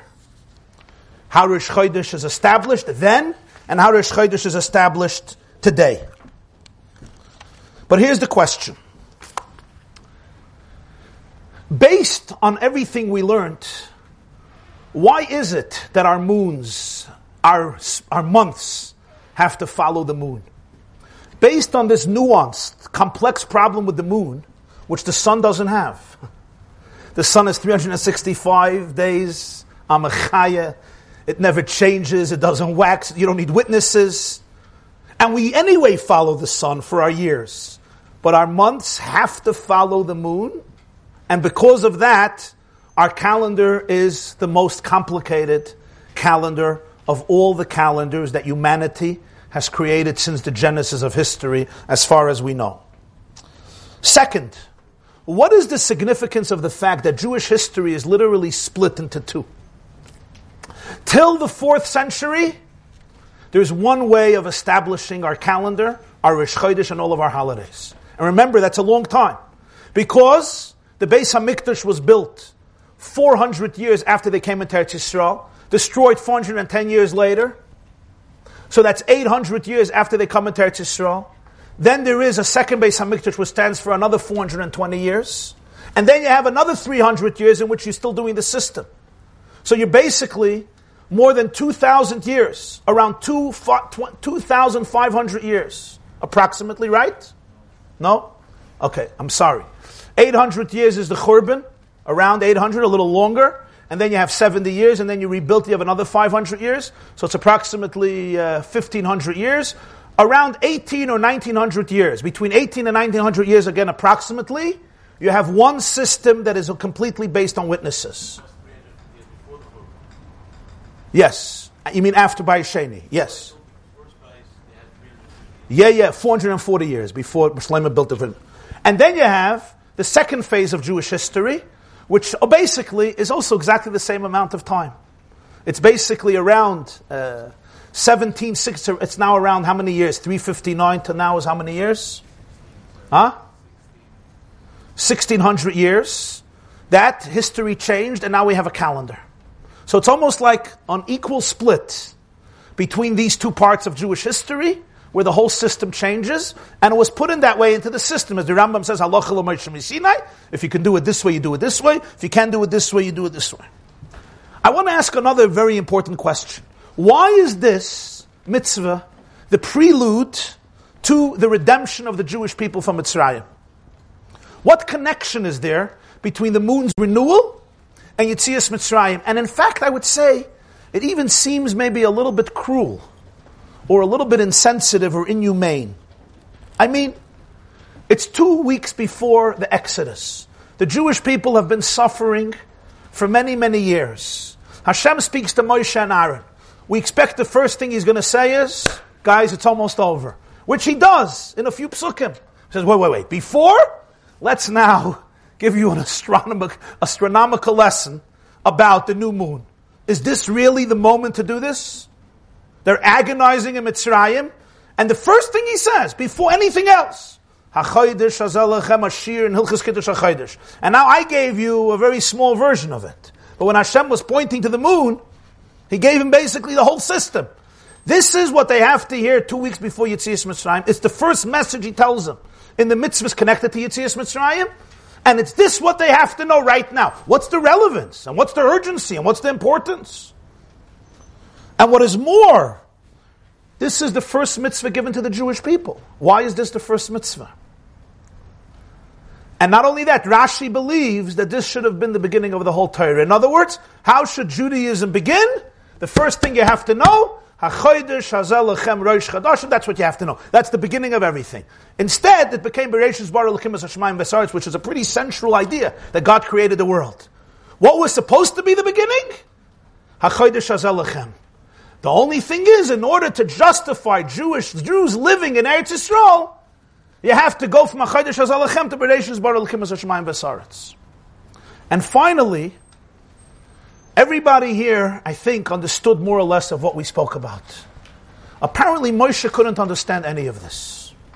The Gemara says in Menachas Dav Chavtes, three things Moshe couldn't wrap his brain around. And Hashem had to actually do a video presentation for him. One of them was Chiddush Halavana. There were another two things, Shrotzim and Menorah, the Gemara in Menachas. By both of them it says he had to point, he had to show him what Shrotzim you don't need, also difficult to understand. What creeping creatures you don't eat, and how to build a candelabra, the Menorah. But the first thing, as Rashi says in Niskasha Moshe, Moshe couldn't figure it out. And Hashem had to literally give him a tutorial, point his finger, and show him everything. What was so difficult about this more than any other mitzvah? The Rambam even says, if you remember, the Rambam's word was, he didn't show him the moon, he showed him the moon, b'mara hanavua, in an image of prophecy. And Agav, I'll tell you something the Rogatchover Gon writes. How does the Rambam know it was Nevuah? Maybe he took him out. It says, Rashi says it was before dark. He took him out and he pointed to the moon. What's the big deal? Why did he have to show him in prophecy? So the Rogatchover Gon writes in Sofnas Paneach, I'll say it very brief, it's a very deep word. He says, because we don't really see the moon. we don't see anything. Based on our position and the position of the moon versus the sun, we see what we could see of how of, of the moon, the way we define it. So he says, if Hashem would show the moon, he would show truth. But that truth we don't see. So if he would tell Moshe, this is the reality that you have to see in order to make Rosh Chodesh, it would be the wrong reality. So you have to show him in the Vua, the moon that we are capable of seeing now, that had to be a vision and prophecy. The moon that we're capable of seeing based on our vision today.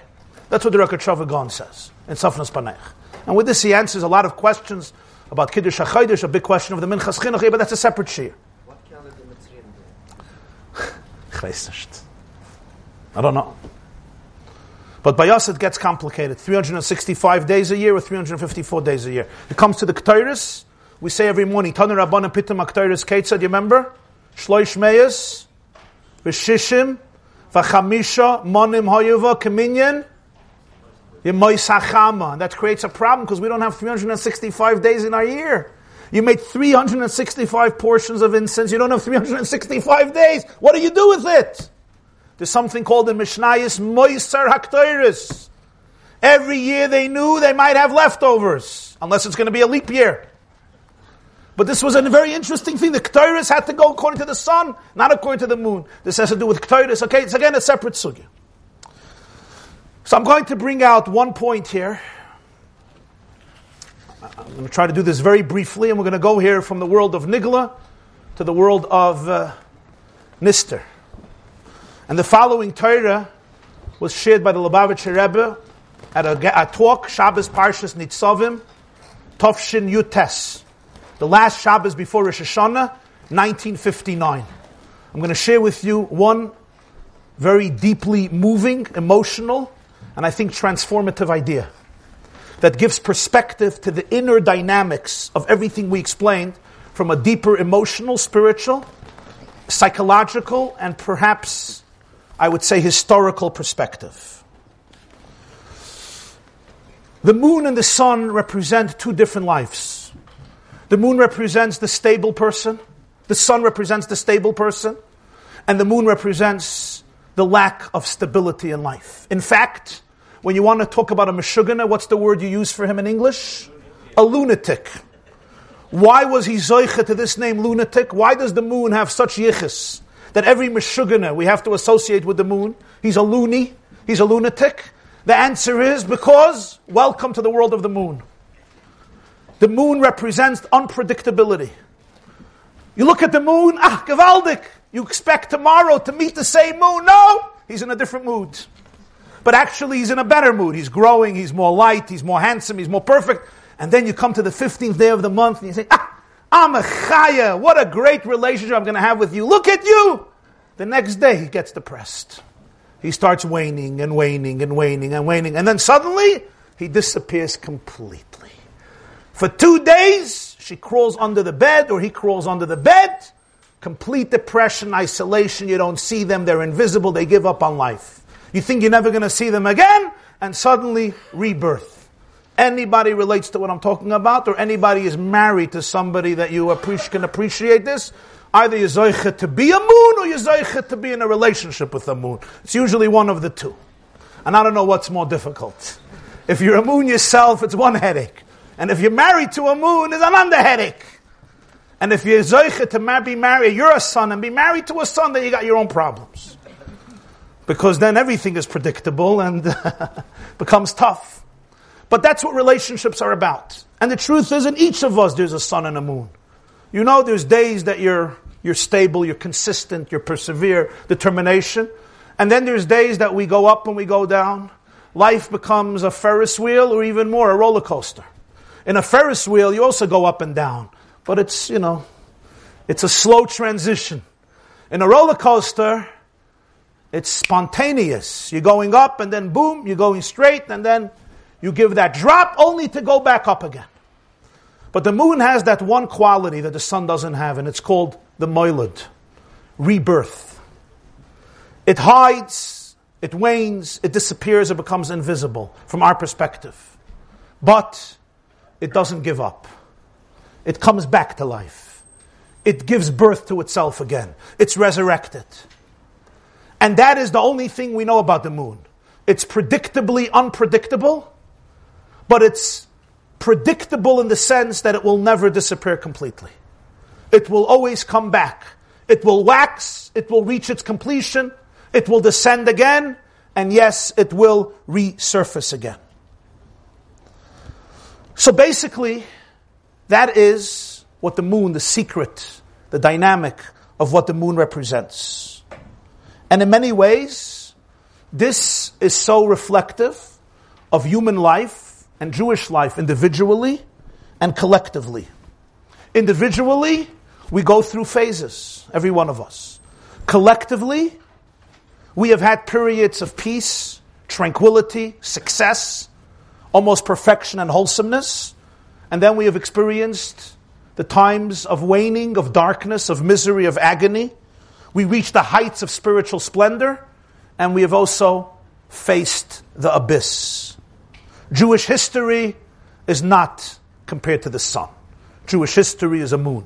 The Gemara says in Masech Sukkot of Chavtes, Yisrael, doimen l'levana, umaynin l'levana. We are compared to the moon, and that's why we create our calendar based on the moon. The moon is reflective of the individual journey and the collective journey of the Jew individually and of Am Yisrael of the Jewish people.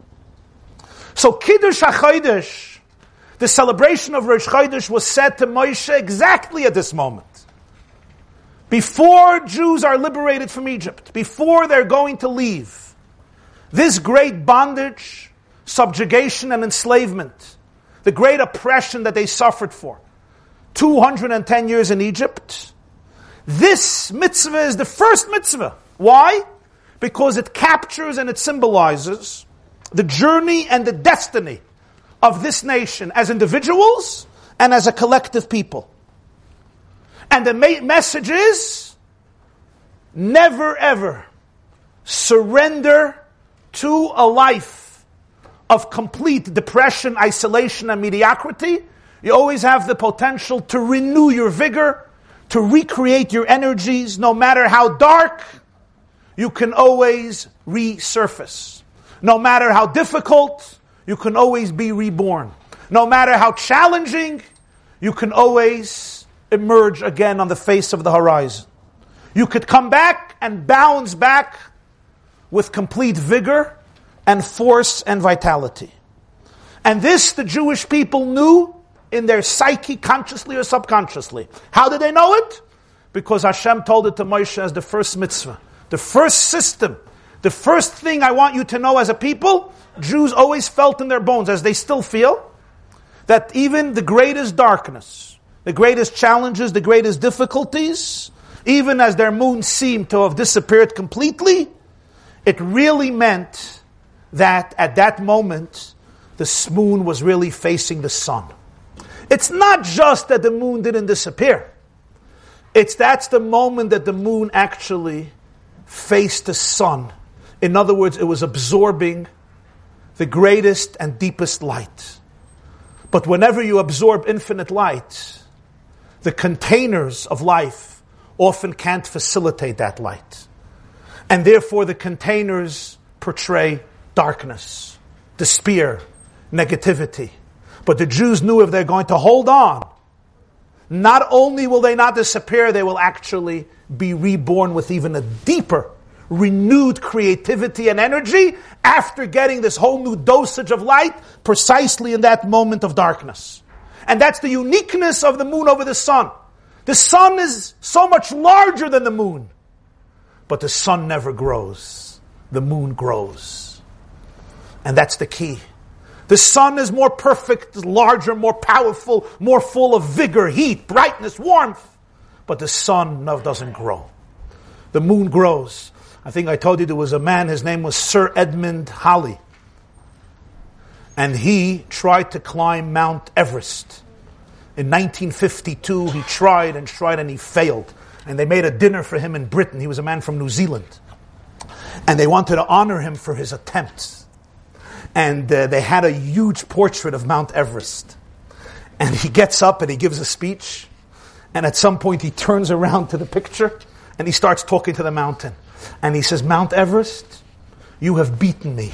You have defeated me. You have proved me a failure. But you know what? One day I will win you. One day I will scale your heights and I will reach your top. You know why? Because you're much bigger than me and stronger than me and taller than me. But you stopped growing a long time ago and I did not stop growing. The next year, he made it to the top of the mountain. The sun is far greater and more powerful, but the moon grows. Shehem asidim le'ischadish kemois, as we say in Kiddush Levana. Now take a look for a moment at Jewish history. I want to go on a little journey, a very fast journey. And we'll see that Jewish history is not just Jews who knew how to endure catastrophe. Jews who were persecuted, hunted down, often murdered, and yet they didn't give up. They recreated life, they recreated families, they recreated a future. That's true. Jews always renewed themselves. But what I want to show you is that Jews did much more than that. They saw every crisis as something that contained a secret of unique opportunity that didn't exist before. In other words, they saw crisis as the sun, as the moon facing the sun, and learning and obtaining a new light that now they will have to reveal within a new era. And that's why every tragedy in Jewish history begot new creativity. Where did it begin? Yaakov Avinu. When the angel tries to kill him and maims him and defeats him and wounds him and he's limping, and then he says to Yaakov, It's time for me to go. Yaakov says, Lo kiim beirachtani. I will not send you until you bless me. Yaakov doesn't just say, Get out of here, you gangster, and say, Baruch Shepatrani, and move on. No, no, no. If I met you, it means I have to come away blessed. Lo It's not enough for me to get rid of you. I must ultimately find the blessing in you. What blessing, what growth will I learn from you? What moiled, what Rosh Chodesh, what new Chiddush will I learn from you? That's what Yaakov Avinu said. And thus, his children took it as a message for life in every single situation. Comes Churban Bayis Rishon, one of the greatest destructions. At that time, it was the destruction of the Jewish people. Yecheskel Hanavi, the Anshe Knesset Hagdoila, invent the concept of a Mikdash Me'at, of a Beis Hamikdash that is in every single community, a shul, a Beis Medrash. The Anshe Knesset Hagdoila create a whole renaissance of Jewish life represented by Torah Shebaal Peh. Comes Churban Bayis Sheni, the worst of the worst till the Holocaust. And what happens? You have the explosion of Mishnayos and Gemara the entire major literature of what captures the full majesty of Judaism came in the very years and the aftermath of the greatest destruction of Jewish life, the entire institution of Talmud Bavli, Talmud Yerushalmi, Mishnayis, Midrashim, the entire, the entire body of Torah Shebaal Peh, the Mechiltis and the Toseftis, and Sifra and Sifri, and all the Midrashim, Zoyar, etc., all in the aftermath and the creativity of Rabbi Akiva, who himself was murdered by the Romans. That's the aftermath of Churban Bayis Sheni. From the Crusades come what's known as Hasidei Ashkenaz.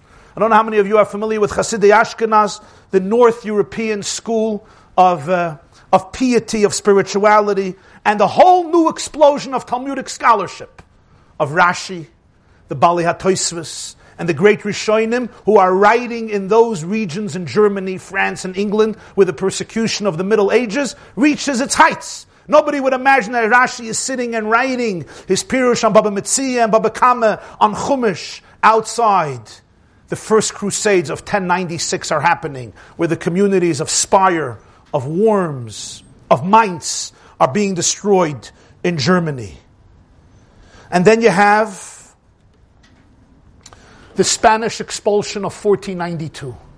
And in the aftermath of the Spanish expulsion of 1492, you have the greatest explosion of Kabbalah, of Pnimiyas HaTorah, the school of the Ramak and the school of the Arizal. The people who were exiled from Spain and run to Tzfas, like the Beis Yosef, like Reb Moshe Cordovero, like the great Mekabolim, give us Kabbalas Shabbos. They give us Lechadoidi Likras Kala Pnei Shabbos Nekabla, written by the Jews who were expelled. And you have here the great, great revolution and revelation of Toras Hanistar, which happens in the 15th century and the 16th century, especially by the Arizal and the Guri Arizal and his students, precisely in the aftermath of the Spanish expulsion, which, as you may know, was one of the greatest crises of Jewish history. And in the aftermath of Bogdan Khmelnytsky, Gzeris Tachen Tat 1648 and 1649, which decimated Polish Jewry, decimated and in the aftermath of a Shabsi Tzvi, which spiritually decimated Jews of Eastern Europe who believed in a false Mashiach, emerged the Ur Shiva Sayamim, the light of the Baal Shem Tov. And the whole revelation of the world of Chassidus, which literally cast a whole new sophistication, a new depth, a new vitality, a new uh, perspective and vantage point in every mitzvah, in every sugya, in the entire perspective of what Yiddishkeit is, the relationship of God to the Jew, creating a spiritual internal uh, renaissance in broken, devastated, dejected, melancholy Jews who suffered uh, so profoundly. Our generation saw the greatest destruction of, of Jews. The previous generation, some of our parents and our grandparents, known as the Holocaust. And the Holocaust was so devastating that most normal people afterwards didn't only feel the spear, it was beyond despair. As, as everyone has told me, we didn't have any tears left. You couldn't even despair. There were no tears left. What they saw were mounds of ashes of six million. Physically, like in Majdanek, where the ashes are still there, or conceptually. And for those who were there, it was not conceptual, it was reality. But look what they did. Look what a generation did.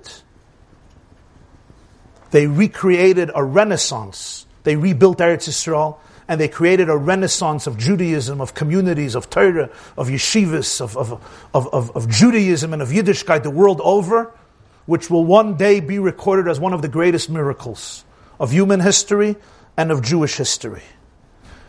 They say, why did the Chinese survive for 5,000 years? Because in China, you know, the word for crisis, the same character, you know how they have their images? The same image that they have for the word crisis is also the image that they have for the word opportunity. But Hebrew does it much better and much deeper. We have two words in Hebrew. We have one word in Hebrew and they have two meanings. The word is mashber. What does a mashber mean? A breakdown. But what does mashber also mean? A birthing stool. A birthing stool. As Rashi says in Shmois. Uri'isam oisai alha of noyim. Every mashber they saw as a moment of birth. Why? That's the moon. The moilad halavana. The moment of birth. The mo- moon disappeared. It's a breakdown. It disappeared. But they knew this is the moment of rebirth. The moon is absorbing the light, and that light is going to bring back in a revealed way into the world. That moment that creativity, that dream, that perspective was born when? By the words, It's at this moment before they're leaving Egypt and Moshe is turning to God and saying, okay, God, you're going to set us free, but I have a bigger question. Who needs all of this? And Hashem usually doesn't give an answer to that. As you know, there's no real answer for pain. People who give answers for pain are either stupid or cruel. Einstein said two things are infinite Einstein said two things are infinite, the universe and stupidity, and the latter is more former, and the latter is more infinite than the former. There's no real answer to the pain. What Hashem was telling Moshe is, I want you to know, I just want you to know that you will be part of a nation that will learn and discover that in life they will never ever surrender to paralysis, stagnation, and death. People have wrote the obituary of the Jewish people many, many times. But as they say about one writer who woke up one morning and he saw in the newspaper an obituary about him, and he wrote a response and he said, The news about my demise has been exaggerated. And so, the Jewish people never allowed anybody to write their obituary. Rather, they made the desert bloom. There is something profoundly spiritual, as well as robustly practical, about this ability of the Jews to transform the bad moments of life into a spur to creativity. It is as if deep within us, us were a voice saying, You are in this situation, bad though it is, because there is a task to perform, a skill to acquire, a strength to develop a lesson to learn, an evil to redeem, a shard of light to be rescued, a blessing to be uncovered. I have chosen you, the Jews felt about themselves, that God has chosen you, them, to give testimony to humankind, that out of suffering can come great blessings if you wrestle with it for a long enough time and with an unshakable faith. This is HaChodesh HaZelachem. But, in Jewish history, there have been two phases. And here is what the Rebbe taught in 1959, only 12, only 15, 14 short years after the destruction of European Jewry. Initially, Hashem tells Moshe HaChodesh HaZelachem, meaning this process ought to be determined by clear vision and eyesight. Basically, each month, two witnesses would see and experience this. They would be able to experience with their eyesight, with their vision. They would be able to see the new moon.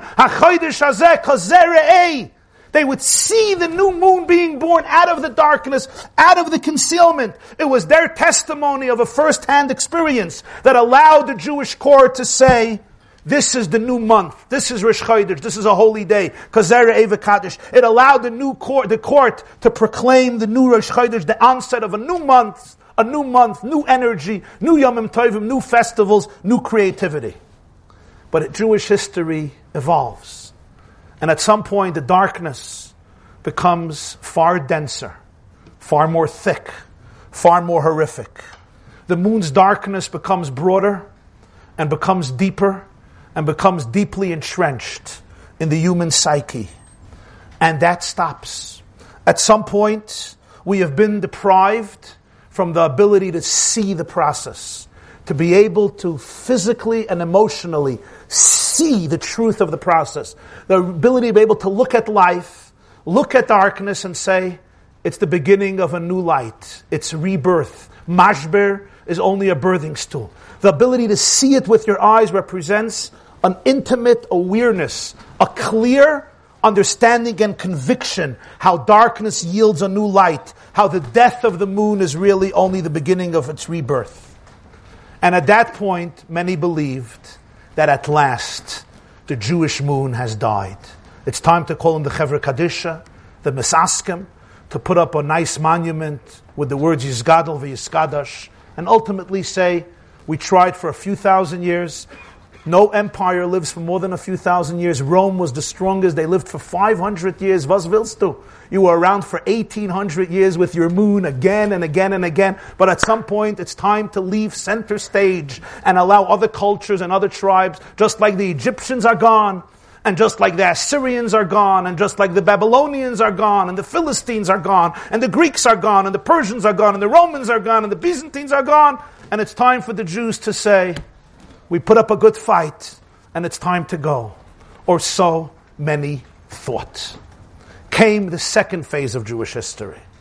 And not only did it not spell the end of the Jewish people, but rather a new creativity was born. And part of that creativity became the conversion of one type of Rosh Chodesh to a new type of Rosh Chodesh. The eulogy for our people has been premature. At that point in Jewish history, Hillel, which means light, Hillel means light. Behiloi Neiroi Al Roshi is a pasuk in Iyov.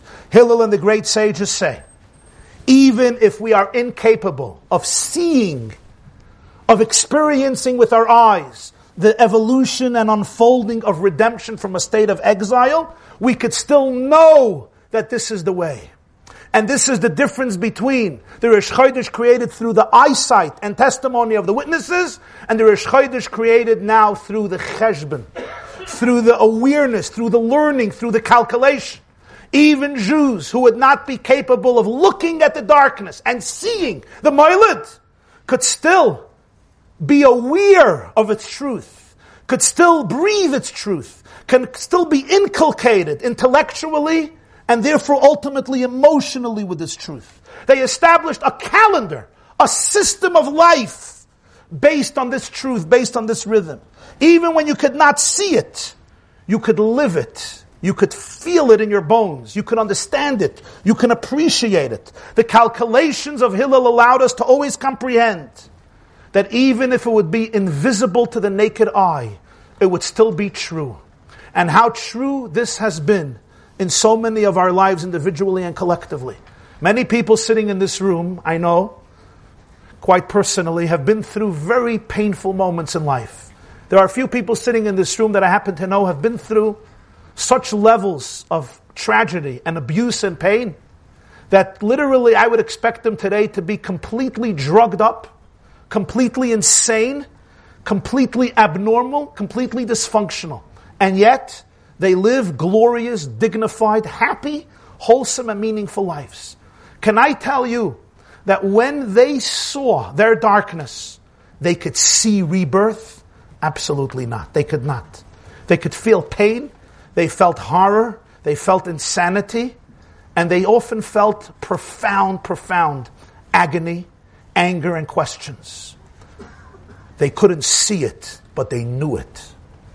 On some level, they knew it. They knew it in their soul. They knew it in their heart. They knew it in their brain. They knew it in their psyche. They couldn't see it. They couldn't figure it out. We can't figure it out. And if you try to figure it out and you try to see it and see how it works, you sometimes end up with deep disappointment because these are levels of reality you can't wrap your brain around. You have to be humble, you have to respect the process, and you have to be sensitive to the journey.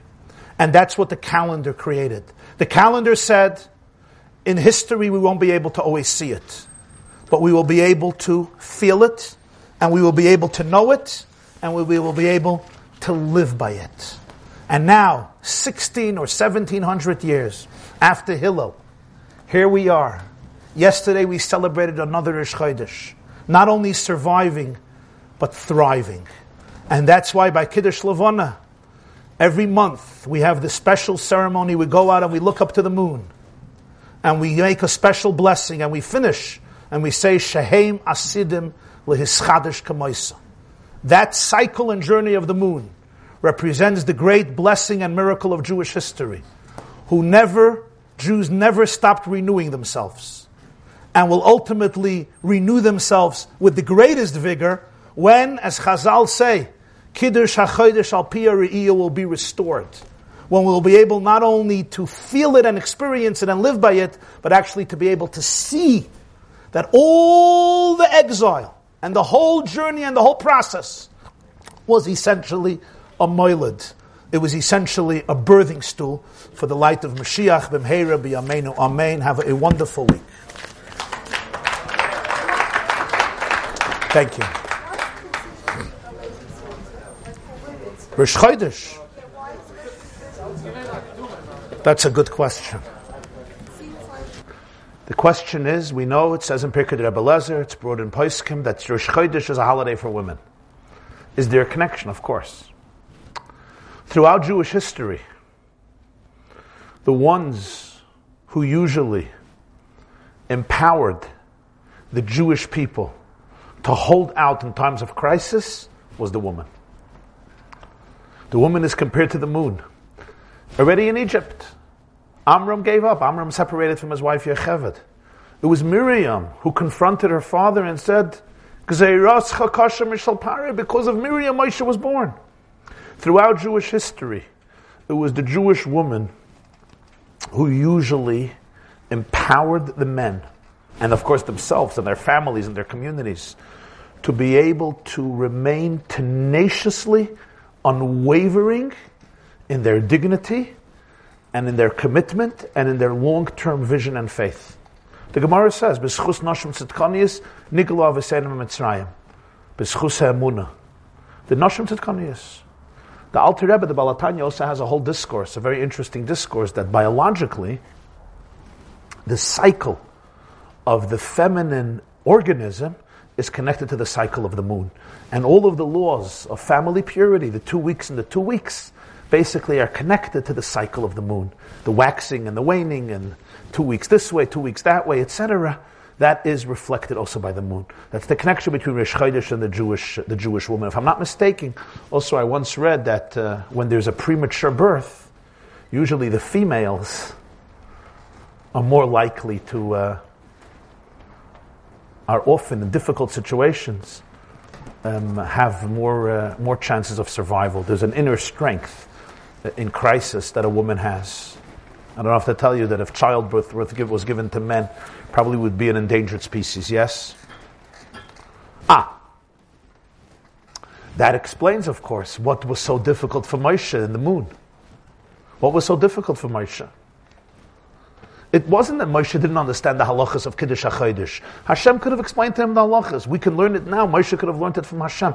The reason Hashem had to show him with his finger, as Rashi says, was basically Moshe needed to understand here and be empowered with this great truth of Jewish history. How do we turn crisis into opportunity? And how do we look at darkness and believe that it's going to yield a new light? This is not an easy experience. And Moshe, as the first great Rebbe and shepherd and leader of the Jewish people, Niskasha Moshe. Moshe had a difficult time wrapping his brain around this phenomenon. And Hashem had to take him out and show him with his finger, This was the ultimate empowerment that Moshe got for all of Jewish history, from Yitzias Mitzrayim until Bias HaMashiach, until the Geula B'Meher B'Yameinu. Yeah?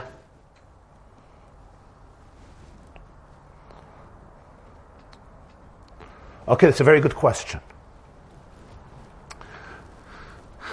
You're 100% right. You're 100% right. I think I said it, but I'll, let me clarify it. It's not only that the Jewish people understood that the darkness is only temporary and there's going to be new light. It's much deeper than that. When does the moon become eclipsed from our vision? When it's getting the most light from the sun. When it's directly parallel in a straight line between the earth and the sun. And it's absorbing all of the light of the sun. It's actually the greatest unity between the sun and the moon. As the Rambam puts it, Tidbak b'shemesh, it's a moment of dvekus. It's a moment when she's co- totally cleaved to the sun. Paradoxically, that's the moment when we don't see anything. And this is what Judaism and Jews understood throughout history. Sometimes it's difficult to understand, but the moment in your life when you are experiencing what seems like as the greatest uncertainty, the deepest darkness, the deepest confusion, the deepest dilemmas and struggles, that is sometimes the moment when your deepest light is being created in your womb, in your system, in your soul. It's not revealed at the moment because powerful light can't always be revealed when the containers are limited. So there's going to be a moiled and there's going to be a rishchodesh that is going to bring forth that new light in a revealed way. But that moment of darkness is Yichud Shimsha V'Siyara. It's called in Kabbalah and Chassidus the moment of unity between the sun and the moon, between the lunar and the solar. In Kabbalistic terms, it's called Zah and Malchus, Zocher, Nekeva, masculinity, femininity. But that is the deepest intimacy the deepest unity. It's connected to the idea of the Gemara in Yuma. We once spoke about it. We did a shiur on it. That b'shash nichrusu nachrim lahechel ro kruvim urin zebaza. When the Gentiles, Yuma dafnun dalet amid base, dafnun dalet amid aleph. When the Gentiles came into the Hechel to destroy it, they saw the cherubs intertwined with each other. It's strange. The Gemara says that the Kruvim represented Hashem and the Jewish people, the male and the female, the man and the woman, the chassan and the kala. During the time of the Churban, it was the greatest estrangement. They should have looked away from each other. Not only did they look at each other, they were intertwined. So there's the famous Bnei Yisachar quotes the Maggid of Mezrich, says incredible idea. That before the husband goes away, the Gemara says in Yavamas, Chayev Adam Lifkedes When a husband is going on a long journey, he has to be together with his wife the night before where Shaz the Rebbeinu Shalom was going on a long journey into Galus the night before, the day before. It was a moment of intimacy. And that intimacy between Hashem and the Jewish people is what allowed them to conceive the seed, the seed of who? The seed of Mashiach. It says in Yerushalmi and it's brought in Allah, Mashiach is born on Tisha B'Av. What does that mean? It means that Tisha B'Av was the moment of intimacy before the husband is leaving on a long journey. At that moment, there was a conception of a new seed. Which seed? He impregnated Klal Yisrael with the seed of Geula. When? In the moment of darkness. That's the moment when the sun is closest with the moon and you don't see anything. Because it's giving birth. It's conceiving a new light the light of a new month, a new creativity, a new depth. Right now you see nothing. But Geula is the birth of that seed, of that connection, of that internalization that happened when? During the moment of Tisha B'Av. That's similar to this concept. Shehem asidim lihis chadash k'maisa. You could say also, continue even further, that now that is the last door before Mashiach. Like you said, the Itchachus was after the Holocaust, uh, the Yeah, yeah. Eretz Yisrael. That's why Bereshis, Sheim Yomu Lachem. Very good. Very nice. Very nice. Very nice. You say now we got back Eretz Yisrael, it's back to Beresh's border. It's a Chodesh Hazalachem. Very nice. No, and I was, That's Very nice. I want to tie these two together. I want to give you a hug for this. That's for the first thing. Second thing. First mitzvah was HaChodesh HaZeh Lachem. Why? Spell out the word Bereshis. Beis, Resh, Aleph, Shin, Yud Saf. It's 1820. 1820 is Pasuk in the Torah, HaChodesh HaZeh Lachem. Beautiful. It's not my word, but it's You hear? tie- Beresh is Begematria No, no, spelled out. oh, spelled, Spelled out. out. Bereshis Beis is Yud 913. Saf. Beis Yutzaf. You spell out the letters 1820, and that's the Pasuk of a Which Chodesh is also the number of times Hashem is in the Torah is 1820.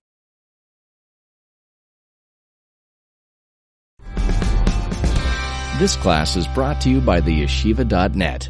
Please help us continue the classes. Make even a small contribution at www.theyeshiva.net slash donate.